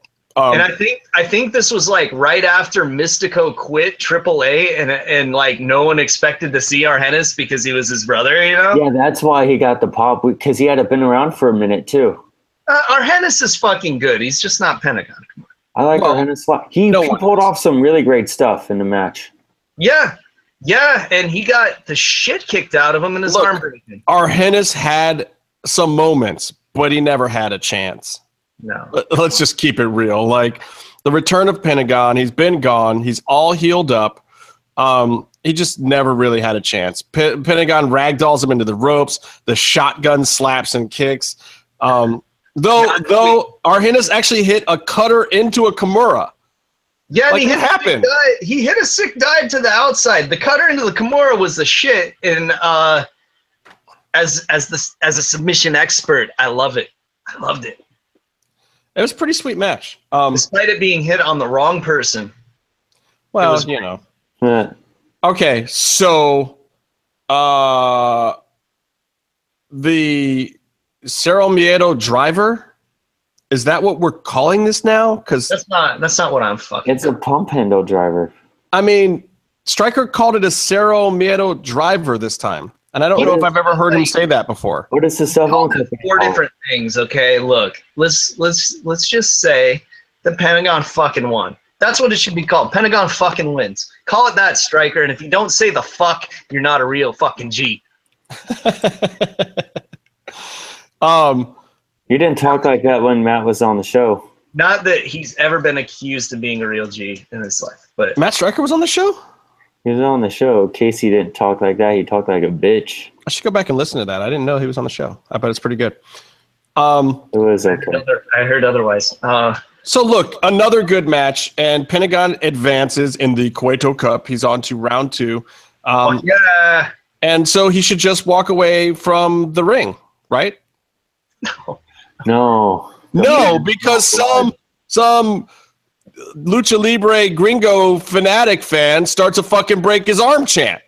Oh, And I'm pretty sure I don't even know if that was booked to happen because Argenis has already had his arm broken by Pentagon, and it was Pentagon's return. So I thought maybe they'll just let Argenis out of the ring, and Pentagon's already getting this huge pop, and I think they probably would have. And I think he was actually going to leave the ring. Then somewhere decides to fucking start a break his arm chant. I wonder who that could be. you know, Argenis is a nice fucking guy, Casey. hey, you know what? When I could be guilty of starting a break her arm chant against Sexy Star, I I've got no qualms. I, You're a I, dick. There's there's no scruples in the world of lucha libre. There's only people that do what needs to be done to please the fans. You're a dick. Casey started break his arm chant. 400 other crazy believers in the fucking temple joined right the fuck in. Cause Yeah, so how is it my what fucking happens. fault, Justin? Jesus Christ! They could have they could have shouted me down. They should have said, "No, fuck you, Casey. Spare him." If you're the guy who throws the trash can through the window and starts the looting, you're the bad guy, Casey. you are a bad guy. It's you. All right, famous B, Texano up next. Um, B wants Texano to just hit him with an easy pin because he wants to represent him. I think that's smart business. You don't go around beating up guys that you want to represent.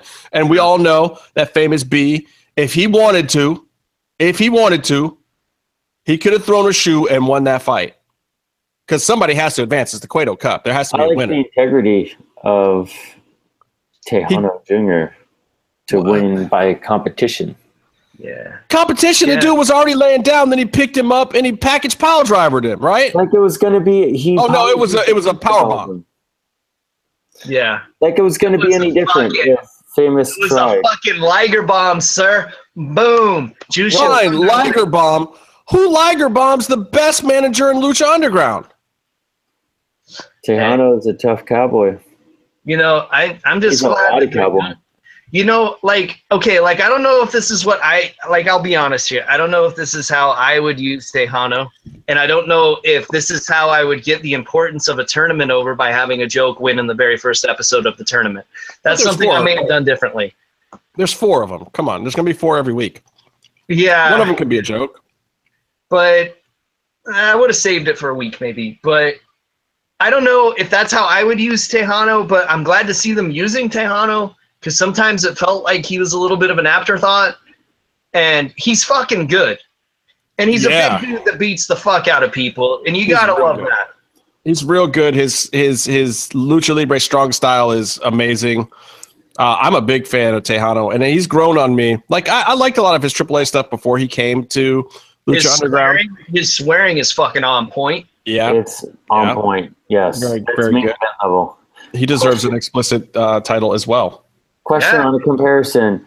Um, the uh, Dr. Wagner version of Brenda versus the Texano version of Brenda outfits. Um, Um, at least they don't have to worry about Brenda fucking around with the syringe during the match and And breaking it, it.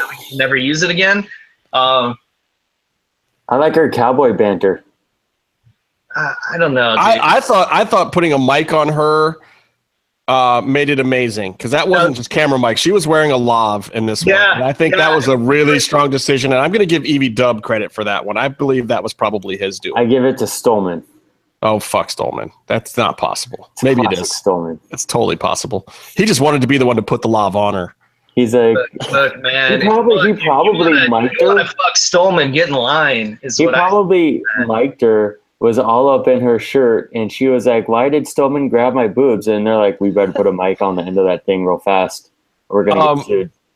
Jesus Christ, It's Byron. a classic Did sound. she slap Texano's ass? I think I might have looked away, but I heard a slap, and then I heard her. I looked up, and she was smiling at Texano. Did she slap his ass? What happened there? I don't know. They did the don't know, chop sound effect for the slap. Oh, that's so messed up. See, a lot of the a lot of the girls in the temple would love to do that.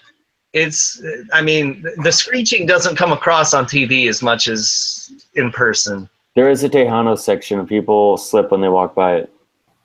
Yeah, yeah. I heard I heard that sometimes when he comes on TV, girls get pregnant just sitting in the audience at home and like that's a liability. Maybe that's why they don't use him so much, you know? Oh, that's true. Yeah. That could be it. Um, There's a lot of cowboy. Yeah. Okay, fight package. Love this fight package.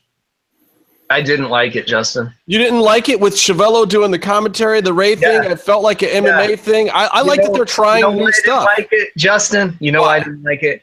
I'm gonna come out right and say it because when I'm thinking of a Just Latin product like Lucha fucking Libre, I want to hear a British guy talking. Sorry, me Flo. oh Jesus, here we go. I get that.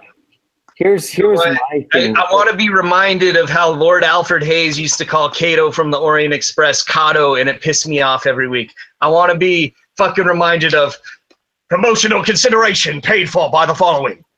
Um, you know, Justin just left, didn't he, Byron? Do you not see Justin right now? no, I think he left. I think he's tired of your shit Oh, Then- your should I, Oh, should I what he's talk about? me. Should I He's talk about how Lord Alfred Hayes supposedly has a giant dick? Oh, Should I talk about it? all right. Well, now Justin's gonna come back to the show. I thought I thought the the vignette thing is cool. I like it when professional wrestling presents itself, like gives the viewer the opportunity to to suspend disbelief. Like let's watch the action movie and just pretend the action is real and enjoy what happens instead of all all the like the WWE like wink wink. This is stupid and fake. I, I, I liked it, but how dope would it have been if they got Machete to do that fucking voiceover, bro? That would have been awesome, but all, I just it felt out of place. Like the format of the show, it just removed me too much. Like we, there are no, they don't do reviews. There's no replay.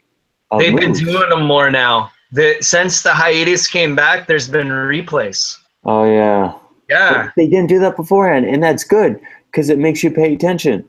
Yeah, and then they well, they started doing them now. That's lame. Yeah, It's it's presented as an underground competition thing, and I like the grittiness of it. You know, like there's certain elements that, like when you do reality TV, like I do sometimes, you need to like someone does something you, that you needed them to do, and it's on camera, so you gotta like just have them recreate it real quick. Might even just be saying a line that your camera, whatever, right? Big or small. And you don't shoot it as well as you can. You make it a little sloppy so it looks like it fits into something that's real that you're a half step behind and it feels authentic. And Lucha Underground felt more authentic to the underground fighting Dario Cueto temple. When Yeah, and a slick, a slick video package doesn't doesn't feel like underground fighting to you. Is what you're saying? Like, yeah, like does Dario have like Adobe Premiere? On, Wait, under, but why like does on a it have- laptop under the why, booth why does it have to feel like a uh, underground fighting? It's Rey Mysterio, who we already know is not an underground fighter. He's Hey, established hey, hey, worldwide. they're all underground fighters now. They're not. it's re- Johnny Mundo, but but at the same time, like if you have an underground fight promotion and you get two of the biggest fighters in the world, like Mike Tyson comes to your underground fight promotion, you might hire somebody to do a, a bigger package for you. Who's doing the graphics? Vampiro? Oh my god! No, I think it's much. So so That's Casey complains about how bad the graphics are for the Cueto Cup, and you complain how good the graphics are for the fucking Rey Mysterio segment. No, no, I'm Jesus not. Christ! I'm, I'm, it had just- Chavello. It was awesome. I'm saying my only beef with it. I know. I'm saying Justin, I very hear me much they enjoy that aspect. Tete instead of Chavello? Did you hear me say that? Because it was a better idea. Yes, you should watch the show and you'll hear all the stuff Casey and I were saying. We both liked it, but we both have a couple things that we didn't like that felt weird about how it was presented. Uh, I'm sorry you had to pinch a loaf while I was making a good point, Justin. Jesus. I don't like to vomit on camera. Oh. You I threw up? No, not at all. Wait, wait. If I if I was throwing up, I'd do that on camera because that'd be hilarious. No, I had to take a phone Yeah. call real quick from from the from the powers that be. Oh shit! So phone call DJ, from DJ was like, "Stop talking shit, Justin. We'll never let Yeah, you." you know, I might have gotten called out to shut some things down. It might have been some UFC people telling me to stop talking shit about DJ, the other DJ. It might have been some lucha people telling me to stop talking shit about that DJ. I don't know. Something about a DJ.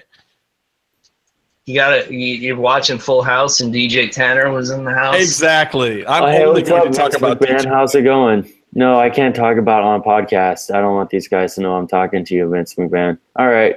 No, send the checks to the same address. Thanks. Bye. You Hey fucking guys, sorry about that. That was rude of me. Drago, Aerostar. Dude, okay, can we talk Yes, about yay, how, nay. how fucking dope uh, Satan Drago looks? Look, I love it. I I'm gonna say this. Uh, Cobra Moon, super sexy, Khaleesi style, brings a red dragon to the ring on a chain. It's kind of hot. And red red dragons are fucking dangerous, man. Red dragons are the most dangerous of dragons, and apparently, when you don't I feed don't know, them, bro. What about Tiamat? Come on, come on, come on. okay, Tiamat's dope. Game of Thrones, I heard, was based on Cobra Moon. In, Oh, I thought you were gonna say Walking based on old. Dungeons and Dragons cartoons. Um, Yeah, fucking Presto and shit. I know. Fuck Presto. Fuck Uni too. Yeah. You beat me to it. um, but okay, so look, here's here's a little bit of the theory I got. Like when you don't feed a dragon, that's when they turn red, and that's why Drago's angry, and he's got to earn a meal. That's what's happening, right? because She she doesn't let him have lotion. Guys, when do we talk about Dominion? What? When do we talk about Dom Dominion? New Japan's show. We don't because it's not real. Six point two five stars. That was the best match of the year. But No, we're in the know middle of the Lucha Underground part of the review. Yeah, I, Is this when we talk about New Japan Dominion? Yeah. I didn't know DJ Book New Japan finishes. Is that what you wanted me to say? Okay. No, they have good finishes. Oh, wait, what are you oh. saying? Oh. I can't edit that out. He's oh, totally Oh, going to hear that if he ever listens to the hour four of this show, which he's promised not to do because he thinks our show is too long. If he hears it, he'll just think it's Casey, like all of Casey's He did. He gave us a ringing endorsement this week. He said we were at least as good as like five other podcasts, except we're still too long. And then I'm- and then he plugged Twit. Wow. I'm just making a joke. He's got one less podcast to listen to now. You're welcome. Well, right. So which makes room for him to listen to the second hour, so he can hear some cool MMA and face-off stuff. Even though we did it first this time. What I Yeah, loved was that. In- wait. That's called a tease. That's called a tease. what I Look, just was that We're still talking about match- his show. We're still talking about awesome things that he did. in the junior Yeah, tag match. well, There was a power bomb, power bomb on the apron spot You're still Yeah. talking about New Japan? And uh, Rocky Romero took a powerbomb on the apron, and you know what? That was early in the match, and he sold it for the whole match. Like you, I thought you hated happens. apron spots, Byron. but No, he sold he it the sold whole it, match. though. So his But partner you know what? Rocky Romero doesn't sell to having one eye. So there. but that's not. Maybe he has a two. Wears a patch, bro, and then he takes it off and wrestles like a normal person. Come on, no, sell the one eye, sell That's it. his mask. Once he wins some more matches, he can afford the rest What of it. does this have to do with Drago versus Aerostar? One of the best matches I've seen all this whole week. Now, I was looking in chat. Someone You wrote know what I Rocky, didn't and like, that made me think of it. You know what I didn't like, Justin? What? I didn't What didn't you Matt like? Striker starting off the match by these guys have faced off seven times before. We didn't need to hear that, bro. We didn't need to hear that. We didn't need All right. to. Reminder. I thought it So now Drago has been Aerostar- red in the past, but this is a different blood red that he's doing now, right? This is a, actually a new mask, right? Yeah, and there, you know, there's some cool color variants of Drago that we haven't seen in Lucha Underground. He's got a, he- there's a pretty dope green one out there too that I don't think he ever wore on the show. The Uh, shi- the shinier green one. Yeah, it's pretty cool looking. He did it on AAA for sure. Yeah, I remember seeing that. But um, I just want to point out that it's his face, not a mask, DJ. And um, yeah, dude. Well, I think they're saying that now. I think they're kind of acknowledging that now. yeah, Dario called it a mask. Um, But that was a long time ago, right? we got to see the right thing happen, which was if Drago would have lost this match and been out of the tournament, it's completely shitting on this heel turn and making it not important and shitty. So No, and I think that this is this was a good angle. I Right. like that they're they're playing it out here. I also like that they let these two guys just put on a lucha libre clinic for a while, let them feel it out. And you know how Aerostar is. He's going to call his fucking matches in the ring. And Drago is one of the few people that really gets it when he does it, so the spots don't get blown. You know, because they're they're they're playing fast and free and pretty loose. Hence, Aerostar taking a dive that lands him mostly on people in the first row instead of Drago. yeah, yeah. I think that that look that goes on purpose because he sold it and it factored into like after that dive, Drago took over and won. I mean, it was good. It, in fact, we were on the other side though, and I was so pissed because when that dive happened, I don't think we understood quite how tremendous that was. No, we didn't see half of that shit. We were at a really bad angle for it. So it was Yeah, for that match especially, we were exactly caddy corner, so we were looking at apron. We saw none of how that dive landed. I saw people complain that Aerostar lost, and I don't think it's in the way that they're supposed to be mad. Like they thought he got screwed booking wise. First of all, welcome, welcome to Aerostar. He never wins. Watches AAA work. And no one's going to win against a heel the week after their major heel turn. No, that that's the finish that had to happen. Absolutely. Perfect Yeah. finish.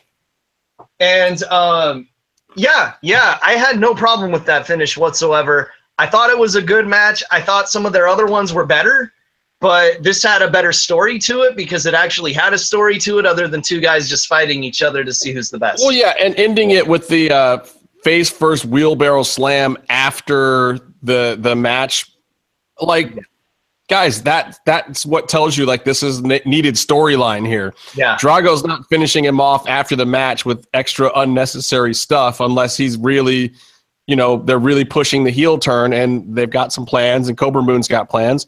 And the Reptile Tribe, like like it or not, Reptile Tribe is here to stay. And It's it's, like, deal. you know, it's hard to boo Drago because he's fucking dope. So they have to have him do shit like this to get people angry enough to boo him. And uh, and trust me, everyone ended up booing him. So it, it worked. It totally worked. Um, so let's get to our final segment. You think the show's dude. going off the air? You're about to send out your final tweet of the night about Lucha Underground and how awesome it is, because it was a really, really good, even, awesome episode. And then um, we get another Renegade spot, which we love Renegade when he's on. We love Yeah. Councilman Yeah, It's Delgado. really good. Way I can't have- wait to see the way to next have thing one of the on on the least show. interesting characters kill one of your most interesting characters. But the segment was dope. And it had a lot of story implications that a lot of people weren't picking up on that I'm just dying to talk about, Justin. Okay, well, first of all, um, Lorenzo Lamas is fucking dead. Yeah. I, I don't Hold know. on. Hold on. Maybe he was resting. Maybe he just punched like the ravioli he was eating. Like he had one of those little microwave ones, and Cage punched it and it splattered all over him. Yeah, he eats a lot and often, so that would make sense. But why? I mean, Councilman Delgado just wanted him to embrace his power. I just don't know if he wanted to embrace it through his chest or face or whatever Cage went This through. is wrong, though. This is wrong because what really happened is this is what people are forgetting, Justin. Okay, give it to me, Case. Tell me, tell me how, it- how, That, tell me how that it really goes. glove, that glove is the embodiment of this fucking god. The god lives within the glove. This this Yeah. entity. Let's call it an entity, right? See now, Justin's going to the bathroom. He's not going to hear my awesome expl- explanation. But uh, Here- Here's just one. What's up, Dana White? Yes, yes. Whatever you say, Dana White. Um, I'm on your payroll. I'm a big player in the UFC. That's what he's doing. He's he's making all the moves. so anyway, anyway, uh, Delgado wanted to get Cage to work under him and control him, but this Yes. entity, this entity isn't going to let that happen because this entity, he was the entity's lackey when it was controlling the limo guy. Guess what? We're never going to see who the fucking limo guy is. It doesn't matter. The glove was the important part, okay? So don't be going, who the fuck's the limo guy? It doesn't matter. We're never even going to find out, probably. Well, it's like Matanza is the same thing for Dario. Matanza's in a cage and a con- that's basically a slave warrior. And it's a god that's been put inside his brother's body by a, a weird ritual that his father did when they were children. Yeah, which we don't need to go into those details. But anyway, Especially since uh, we talked so much about Nambla already. so uh, Lorenzo Lamas is dead because he he insulted this god that lives inside the glove. Or And is he dead because he insulted Cage? I don't think it was Cage, I don't think it was Cage in charge. I think it was the god saying, "No, no, you work for me, ho. I don't work for you." And then, bah, head So now spin. what happens? Because this dude is dead. There's going to be questions. Well, you know what? This dude was the one getting the money from Dario for protection and stuff. And if the god is in cage now, he doesn't need fucking money from Dario. He could just go get it himself. He doesn't need Lorenzo Lamas around to do it. So, yeah, no, he that's not what's missing. It's the protection now. Dario doesn't get that protection now. Maybe Dario doesn't need the protection because the only cop that's left is bumbling ass fucking fake Spider-Man, whatever the fuck his name is now, I mean, hello. Ryan. I'm listening. I feel like you're reading way, way deep into this. I mean, look, he's got a, a, a weapon that uh, makes him feel like there can be only one. So uh, when he's wearing it, he puts his hands through people's chests. And what you really, I mean, and it looked like pizza. Mm-hmm. And I think that that's, you know, bad foreshadowing for Vinny Massaro. Yeah, Because aren't, Yeah. aren't they squared off on the fucking bracket? yeah. Holy shit. I really like Vinny. Vinny's a nice guy. Cage might fucking murder him. Are we going to see the death of Vinny Massaro on Lucha Underground? Like, who's Oh, going to tweet about the show? Is he going to get fucking killed? If he does, like, we can replace him, but I don't really want Cage on the show because I follow his Twitter. No, and um, You just don't want Cage on the show because he's a married man now and you can't have him. Or wait, he's an engaged man. wait, what? No, no, I thought Mundo was the one that was engaged to Taya. Congratulations. Oh, he's got. Oh, so so Cage, Cage isn't engaged? I don't know. I I stopped. No, I stopped. But you know what though? I would like to get the glove on the show, and they can speak to us in sign language if they want. The gloves got to go on that uh, Man at Arms show first, though. Now I said it doesn't go on shows named after the shittiest of He-Man characters. I think that that would be a good tie-in though if they had the gauntlet on there. Like, what if it was an all lucha libre weapon show? Like they had the gauntlet, they had the Rey Reyes sword. Like that could be cool. Texano's bull rope, My fucking believer's backlash strap. maybe. That could be interesting. But anyway, uh, You still have it? yeah. So there there were a lot of implications of this. He doesn't need Delgado's protection anymore because Joey Ryan is working for Dario now. Oh, that's true. Remember that. So Okay, that's he's true. got the cops in his pocket. The only the only thing that we really have to worry about is fucking Carmen's character. Fucking Oh, if Cage fucking kills Carmen Perez, uh, Captain Hotness, um, you we're gonna have some kill issues. Yeah, we can't will. kill her, Justin, because she's got that amulet. Remember, she's got the half of the amulet that makes you immortal, like Uh, Catrina. uh, look, no, no, no. There's a difference between immortal and invincible, though. no, Just no, because something makes you live forever doesn't mean that you will live forever if somebody puts their fucking gauntlet through your chest. No, dude. Maybe you can Yeah. just live as like a head, you know, like Vampires get killed, man. Nah, but like Absolutely. say say the cage like rips her head off, but she still has the thing around her neck. Maybe she'll be like Al Snow's head, but like a real person. DJ, you can have this one for free, bro, because I know I talk a lot of shit, but if you have a talking fucking head over season four, season five, season six, just write the checks right away. Well, look, I think we're gonna uh, if they do Group B next week. Group B is Cage versus Vinny Massaro. Yeah. God bless him. I, you know, I heard he was in the tournament, and I was like, "Oh, sweet, Vinny might get a win. He's going to get over."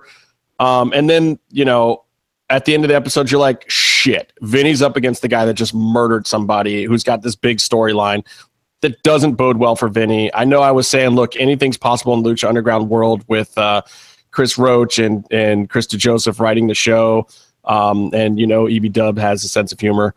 Um, but I know also at the same time DJ has has threatened that that Vinny may or may not ever get a win.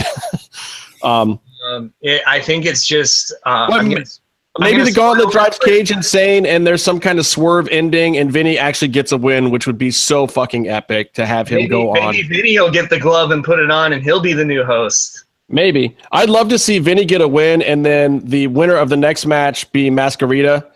Uh, because it's Mascarita versus Pindar. Ooh, So if you got in the second round Vinny versus Mascarita, that would be so fucking amazing. I would pop so hard. I would watch Lucha Underground forever if that happened. I would I, I, would uh, bow down and kiss Chris DeJoseph's uh, Converse.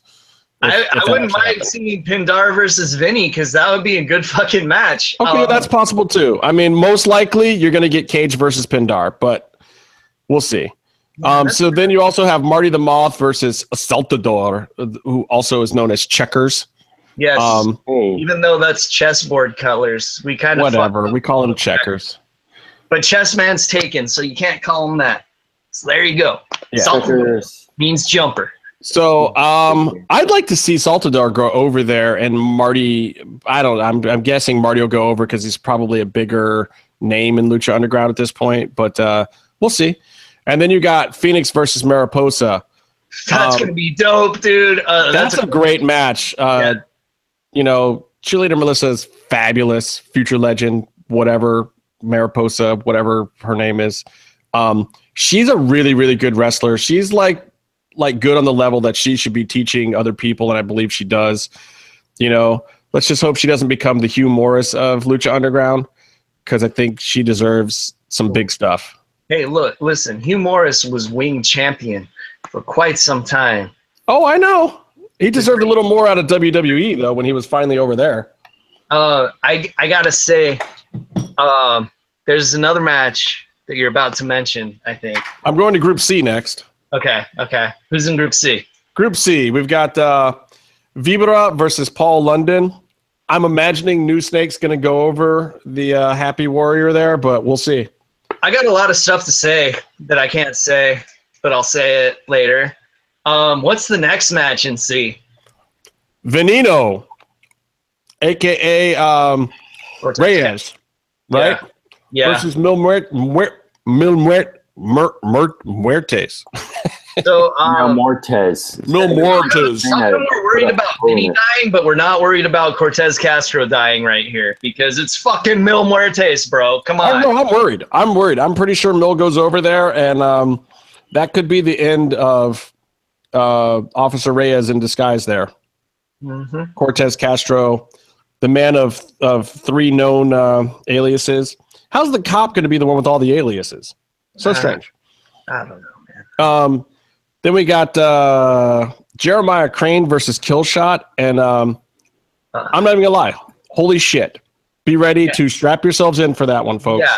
Oh, you were yeah. you were there, right, Justin? Yes, sir. Sir, yes, there. sir. Byron, were you there for this one?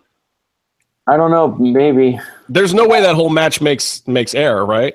I Oh, I don't know, dude, but live, this match was fucking amazing. Jesus Christ. Like, if you're, like, I, I would say, like, out of all the matches I remember in the tournament, it's been a year, so it's kind of a blur. Uh, this is one of the ones that really stood out. Is holy shit! I fucking love that match, and I can't wait to see this one on TV. This one's gonna be great. Do not miss this match. I'll tell you a match I did not see was this Joey Ryan versus Taya match. I would have loved that. I did. I, I- that'll be totally fresh and new to me. Did you see that one, Case? I don't remember. it Uh, had to be on a Saturday because I certainly didn't see that one. because remember, I missed a whole weekend with the flu. Right, and I only went to one that weekend. um, Yeah, so it that I can't mention the match that was the headliner, but it was fucking amazing, and I wish you guys had been there. There was a couple that were amazing because that was the uh, that was the hundredth episode taping. Yeah, I still don't have a shirt, EV Dub. yeah, I Uh, don't have a shirt. You guys got to see Evie Dub first, which means he's got to run a show first. Yeah, I already bought him a shirt. Um. So Group D, Sexy Star versus PJ Black. Interesting. Mm. I mean, I don't. Okay, I don't remember the match. So I, I and I, I don't I don't think I saw that match, but and I couldn't tell you like even based on storyline wise who gets over there. Like either you you have Sexy Star lose and you know the feud continues. Um nothing would Or- make me happier than Sexy Star being out in the first round. or Sexy Star wins and then goes on to the next round, but the next round is Ricky Mandel versus Prince Puma. I'm guessing that Prince Puma's probably going to win that fight, and if he doesn't, there's going to be a lot Justin, of. you people. don't you don't remember Ricky Mandel winning the whole tournament? You were there, dude. Oh, you know, that's the obviously the best thing to happen to Lucha Underground. I I I uh Your student thing with him and Mundo for the belt. Remember? I can't bring up my favorite part of the Ricky Mandel Puma fight. I can't. But if you remember what I'm talking about, it's one of the best things that happened. And it actually is something that kind of happens every single show. Um, let's Uh. see. Then you got El Dragon Azteca Jr. versus oh shit, Dante Fox. Like these two guys wrestling each other. Fuck yeah, man. Wow. I don't think I saw that match either. I cannot. No, I did see that. Oh, I did see that match. We we both saw that match. Oh, I saw that match. Oh, oh. Moving on. I'm no comment. All right, and finally, Son of Havoc versus question mark. Don't let me talk about this, Justin. I really want this to be Eli Drake or EC3. I want it to be fucking. You know, Are we getting somebody new here? Do you think? say, hey, last time we had a mystery opponent in Son of Havoc, we got Dr. Wagner Jr. Bien, bien, bien, bien, bien. So I expect it to be just as monumental and earth shattering. And if it's not, I will bitch about it on this show so fucking hard. Oh, you You think- guys don't even know. You think it's Psycho Clown? Everyone wants Psycho Clown to come on the show. Dude, that would be dope. What do you think? What I bet it's Del Rio coming back for a one-off. No, I bet no, it's fucking. I bet it's Hernandez coming back. Baby Nuts? Yeah. That'd be kind of dope. I'm still hoping for Lio Rush to come in. Or hey, maybe it's the infamous uh, debut of Kevin Kross. Maybe it's the Sid thing that I've been teasing this whole season. It's never Sid. It's never Sid. Sid. It would be so awesome, but it's never Sid. Ah, I don't know how awesome it would be. Like I would mark out, but I don't think anyone else would. I, you know I would. okay, that's good. That's good because we get the fist bump Sid, bro. Exactly. I've I've gotten to fist bump Sid once, and it hurt. It actually wasn't very fun. I forearm bumped Is Chris Hero. I got to. s- It was a ECW Living Dangerously '99. I want to say I got to fist bump Sid.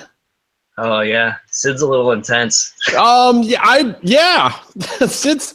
There's a reason why they call him Psycho Sid. Like he's just as soon as the fucking music hits and he comes around, he's like ah, ah. He's he's kind of fucking nuts.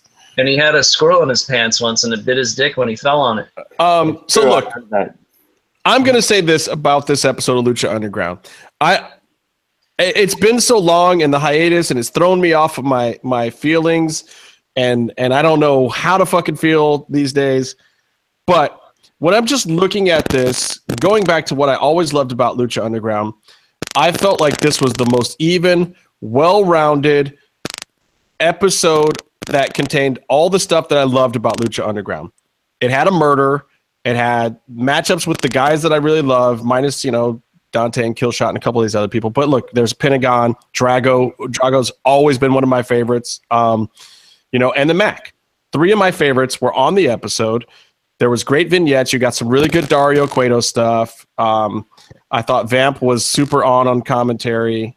Um, it was just I, I don't want to say it was the perfect episode, but it was really far up there. Like if the episodes keep hitting this kind of pacing and Yeah. we can ke- keep this kind of stride going into Ultima Lucha, like we've been saying, the second half of this season um, is going to be really, really lit. And it really is a shame that the the feelings that I know a lot of people had about Lucha Underground have waned a little bit.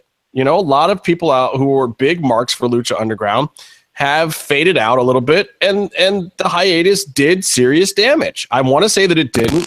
I want to just be um, hyped up about it. But look, when when I hype up Lucha Underground on Twitter and whatnot, it's on Wednesday nights. I still get into it.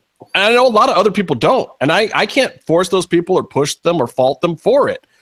You Like- know, I don't just because they fucking stopped the West Coast feed being at five, or I'd be down. I gotta get up to work too fucking early, so I watch the show the next day. You know what I mean? Like, Well, and that might be it too. Like, um, it might be a little bit of the Netflix effect too. Of people know there's other ways to get it. Maybe people just aren't watching it live anymore. It's not appointment viewing. Hopefully, it's still getting some decent numbers. I, I'd like to see the numbers from this week uh, for the return of Pentagon because I feel like they will be higher.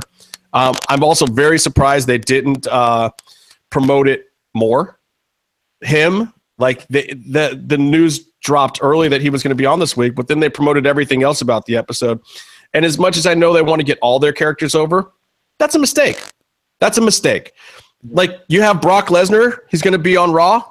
You promote the shit out of Brock Lesnar. Now WWE got fucked because they were up against the last game of the NBA Finals that everybody watched instead. But they did the right promotion. If Brock's going to be on, you don't fucking promote Alexa Bliss. You don't promote someone else. You you promote fucking Brock. If Pentagon's going to be on the episode, you don't promote Drago versus Aerostar as great as a match as it is. You promote fucking Pentagon, right? Am I crazy? you know, um, I, I don't know, man. Look, like I, I feel like they should be treating the guy like Stone Cold was treated in the Attitude Era because I've heard the pops for both of them in person, and they're the same pops, and this is the same love that he's getting that Stone Cold fucking got. And you got to strap a rocket to this guy and make all the money that there is to be fucking made. I mean, look, they put him all over the promotion for se- season three. You know, before season three came out, Pentagon is the fucking.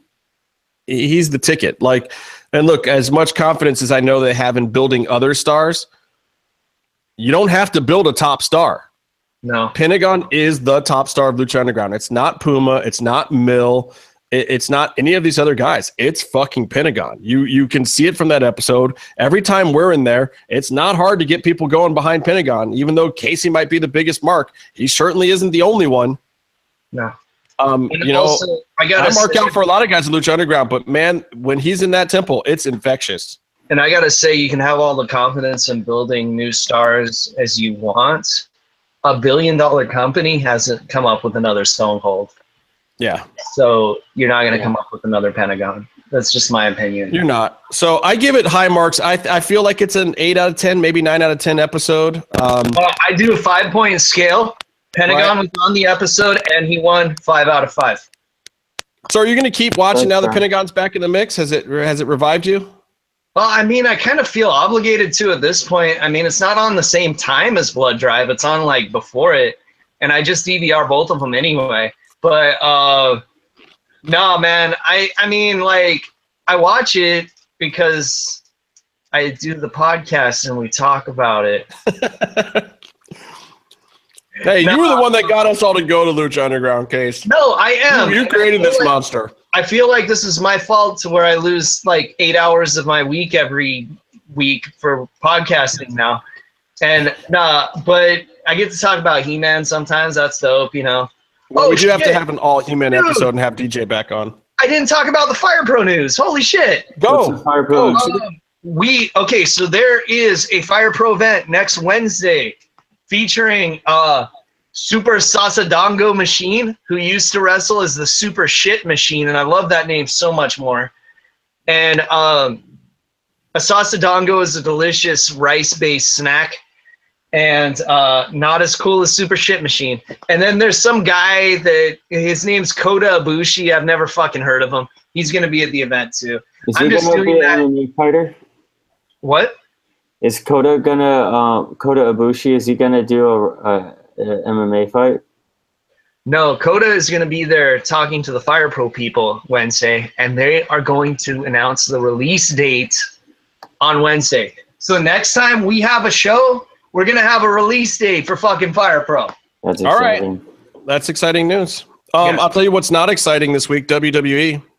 I think they knew that they were up against the uh, finals, so uh, it was kind of a garbage episode. Other than the Brock thing, I think they hot shotted the Brock thing at the beginning of the episode with uh, Samoa Joe, and other than that, WWE pretty much did nothing this week. Oh, Lana, Lana got a fucking power slam on somebody in a dress. That was kind of cool on SmackDown. did you watch any WWE this week, Byron? I just No. looked Tekken while you were talking about that. I mean, I don't know. We'll see. I, I, I'll I'll reserve. Uh, oh, well, WWE did do this, and you'll like this, Casey, even though you probably don't know about it. Um, they they didn't want to be outdone by Lucha Underground, so WWE decided that a really long three fall main event uh, for the tag titles should end in a fucking draw between Sheamus and Cesaro and the Hardys. Because we didn't get enough Wow, of a everyone loves out of fucking bras yeah, you remember when Sheamus and Cesaro seven best out of seven ended in a draw. These are the last two fucking guys WWE should ever put anywhere near any kind of fucking draw situation. Kind of like Okada and Omega shouldn't have had a draw. Oh my god, just stupid. Um, and then you know SmackDown had an awful eight man tag, and uh, there's some funny stuff with Shinsuke and AJ and Sami Zayn, but you know their headliner was you know a three way six man tag bullshit match. Jinder's promos are getting better though. I like Jinder. I, I just, I, just like got all- promoted. Promoted to Raijin, baby. Fucking Thunder God. You're the What's up, man. God of thunder and rock and roll. All right, well I got I'm out. I'm done. I gotta go. I have to work in a few hours. Yeah, Mark Hunt, Derrick Lewis. Stand back on. I'm sweating like fucking Mark Henry right now, man. Five out of five stars. Listen, huge, huge win for Mark Hunt over Derrick Lewis, who, if you thought one of the two of them was going to retire, you didn't think it was going to be uh, Mark Hunt, or you didn't think it was going to be Derrick Lewis, and now Derrick Lewis is talking about retiring. Wait, did I call? Did I call Mark Hunt winning? Yeah, you did. You did. I called Derrick Lewis, and you called Mark Hunt. Um, for this weekend, there's a Fight Pass card that starts first thing in the morning on Saturday. Holly Holm versus Bethe Correia. It's do or die for Holly Holm. I think Holly actually wins by KO in the third round. Uh, Ooh, ooh, ooh, ooh. you no. think Bethe or Holly? I think Bethe has got it. She wins in two rounds. Oh shit! Oh, okay. Now it's gonna. I'm gonna be more interested to watch the fight now. Um, Arlovsky versus Marcin Tybura. Um, Andrei Arlovsky did not train at Jackson Winks like he was really supposed to, but uh, I think I think he still gonna get my vote for this fight. I think this will be his Oh, last little What hurrah. was Andre Alar- Arlovsky at this point? Old as shit. He's like my age, man. I feel like I've been seeing him fight forever. So you think Tybura can win? I mean, Marcin Tybura is pretty good. I don't know, man. I'm a fan of the vampire mouthpiece. I always have been, you know. Fucking dope mouthpiece. So you got to pick. No, no, I think Arlovsky's gonna lose because he's like a thousand years old at this point. Okay. Me and Casey are, are at odds here. Stun Gun Kim versus uh, Colby Covington. I'm going Stun Gun. I, I'll never pick a guy named Colby for anything. All right, so Stun Gun it is. We agree on one. Uh, Tarec Saffiedine versus Rafael Dos Anjos at 170 pounds. And I'm going to pick Rafael by Uh, decision. I think I agree with you on that one too. Actually, yeah. For Oh, sure. This is this is going to be a good one. Takanori Gomi versus Justin Tuck. Okay. I think Gomi Okay. is going to squeak by. I don't think he's going to get the submission that some people are thinking he's going to get. I, I think, he's going to win. I think it's great that there's a fighter that's named after our favorite time when we get you to drink a lot and do your Silence of the Lambs impression, the Justin Tuck. but uh, I'd fuck me. I'd fuck me hard. Oh, Dude, the lotion on I his skin, say though, gets the hose Gomi- again. Gomi's on like a nine thousand loss streak. Um, wait, aren't both these guys on a thousand loss streaks? yeah, I mean they're pretty evenly matched when it comes down to it. I think Gomi squeaks by. I think he gets. I want Gomi to win. I'm a little worried that he won't because it, whoever loses, this is a loser leaves UFC match right here for sure. Well, so is Holly Holm versus Bethe Correia. Both of them kind of Oh, to win, yeah. especially Holly. They should just call it that. They should just book it as a fucking loser leaves match. Stip, stip match in UFC. That'd be great. Yeah. I mean, we almost had a hair versus hair match. Yeah. You know, All right, last fight. Um, Alex Caceres, aka Bruce Leroy, versus Rolando Dy. I'm obviously taking Bruce Leroy. I don't even know who Yeah. Rolando Dy is. it doesn't. It doesn't matter because I'm always gonna take Bruce Leroy because I always pick Bruce Leroy too, even when he loses. Fuck it. yeah, he's he is one of my favorite fighters, and always will be. All right, Robert Smith, go to bed. Thank you for putting up with this. I'm in the same boat you are, doing some 14 hour days tomorrow. I got on a six day week this week too. I got the day off tomorrow, four day week, baby. Woo! You're an asshole. I got to finish my show in two weeks. We have to build a house and have a pu- re- reveal it and stuff. Yeah, me too. I, I we got to finish building like five cars in two weeks. So We just got the I'm host racing of the show back too, so it's you know now at least I have my host do my job again. All right. Well, so for uh. Byron Fever, who needs to go produce a television show, for uh, Lucha Gringo, who doesn't need to do shit tomorrow, and for me, the Outlaw Oh, LA no, Red. wait, what's my name? It's Sharpan Casey. Oh, I'm sorry, Sharpan Casey. Until next time, stay calm and stay in the mix.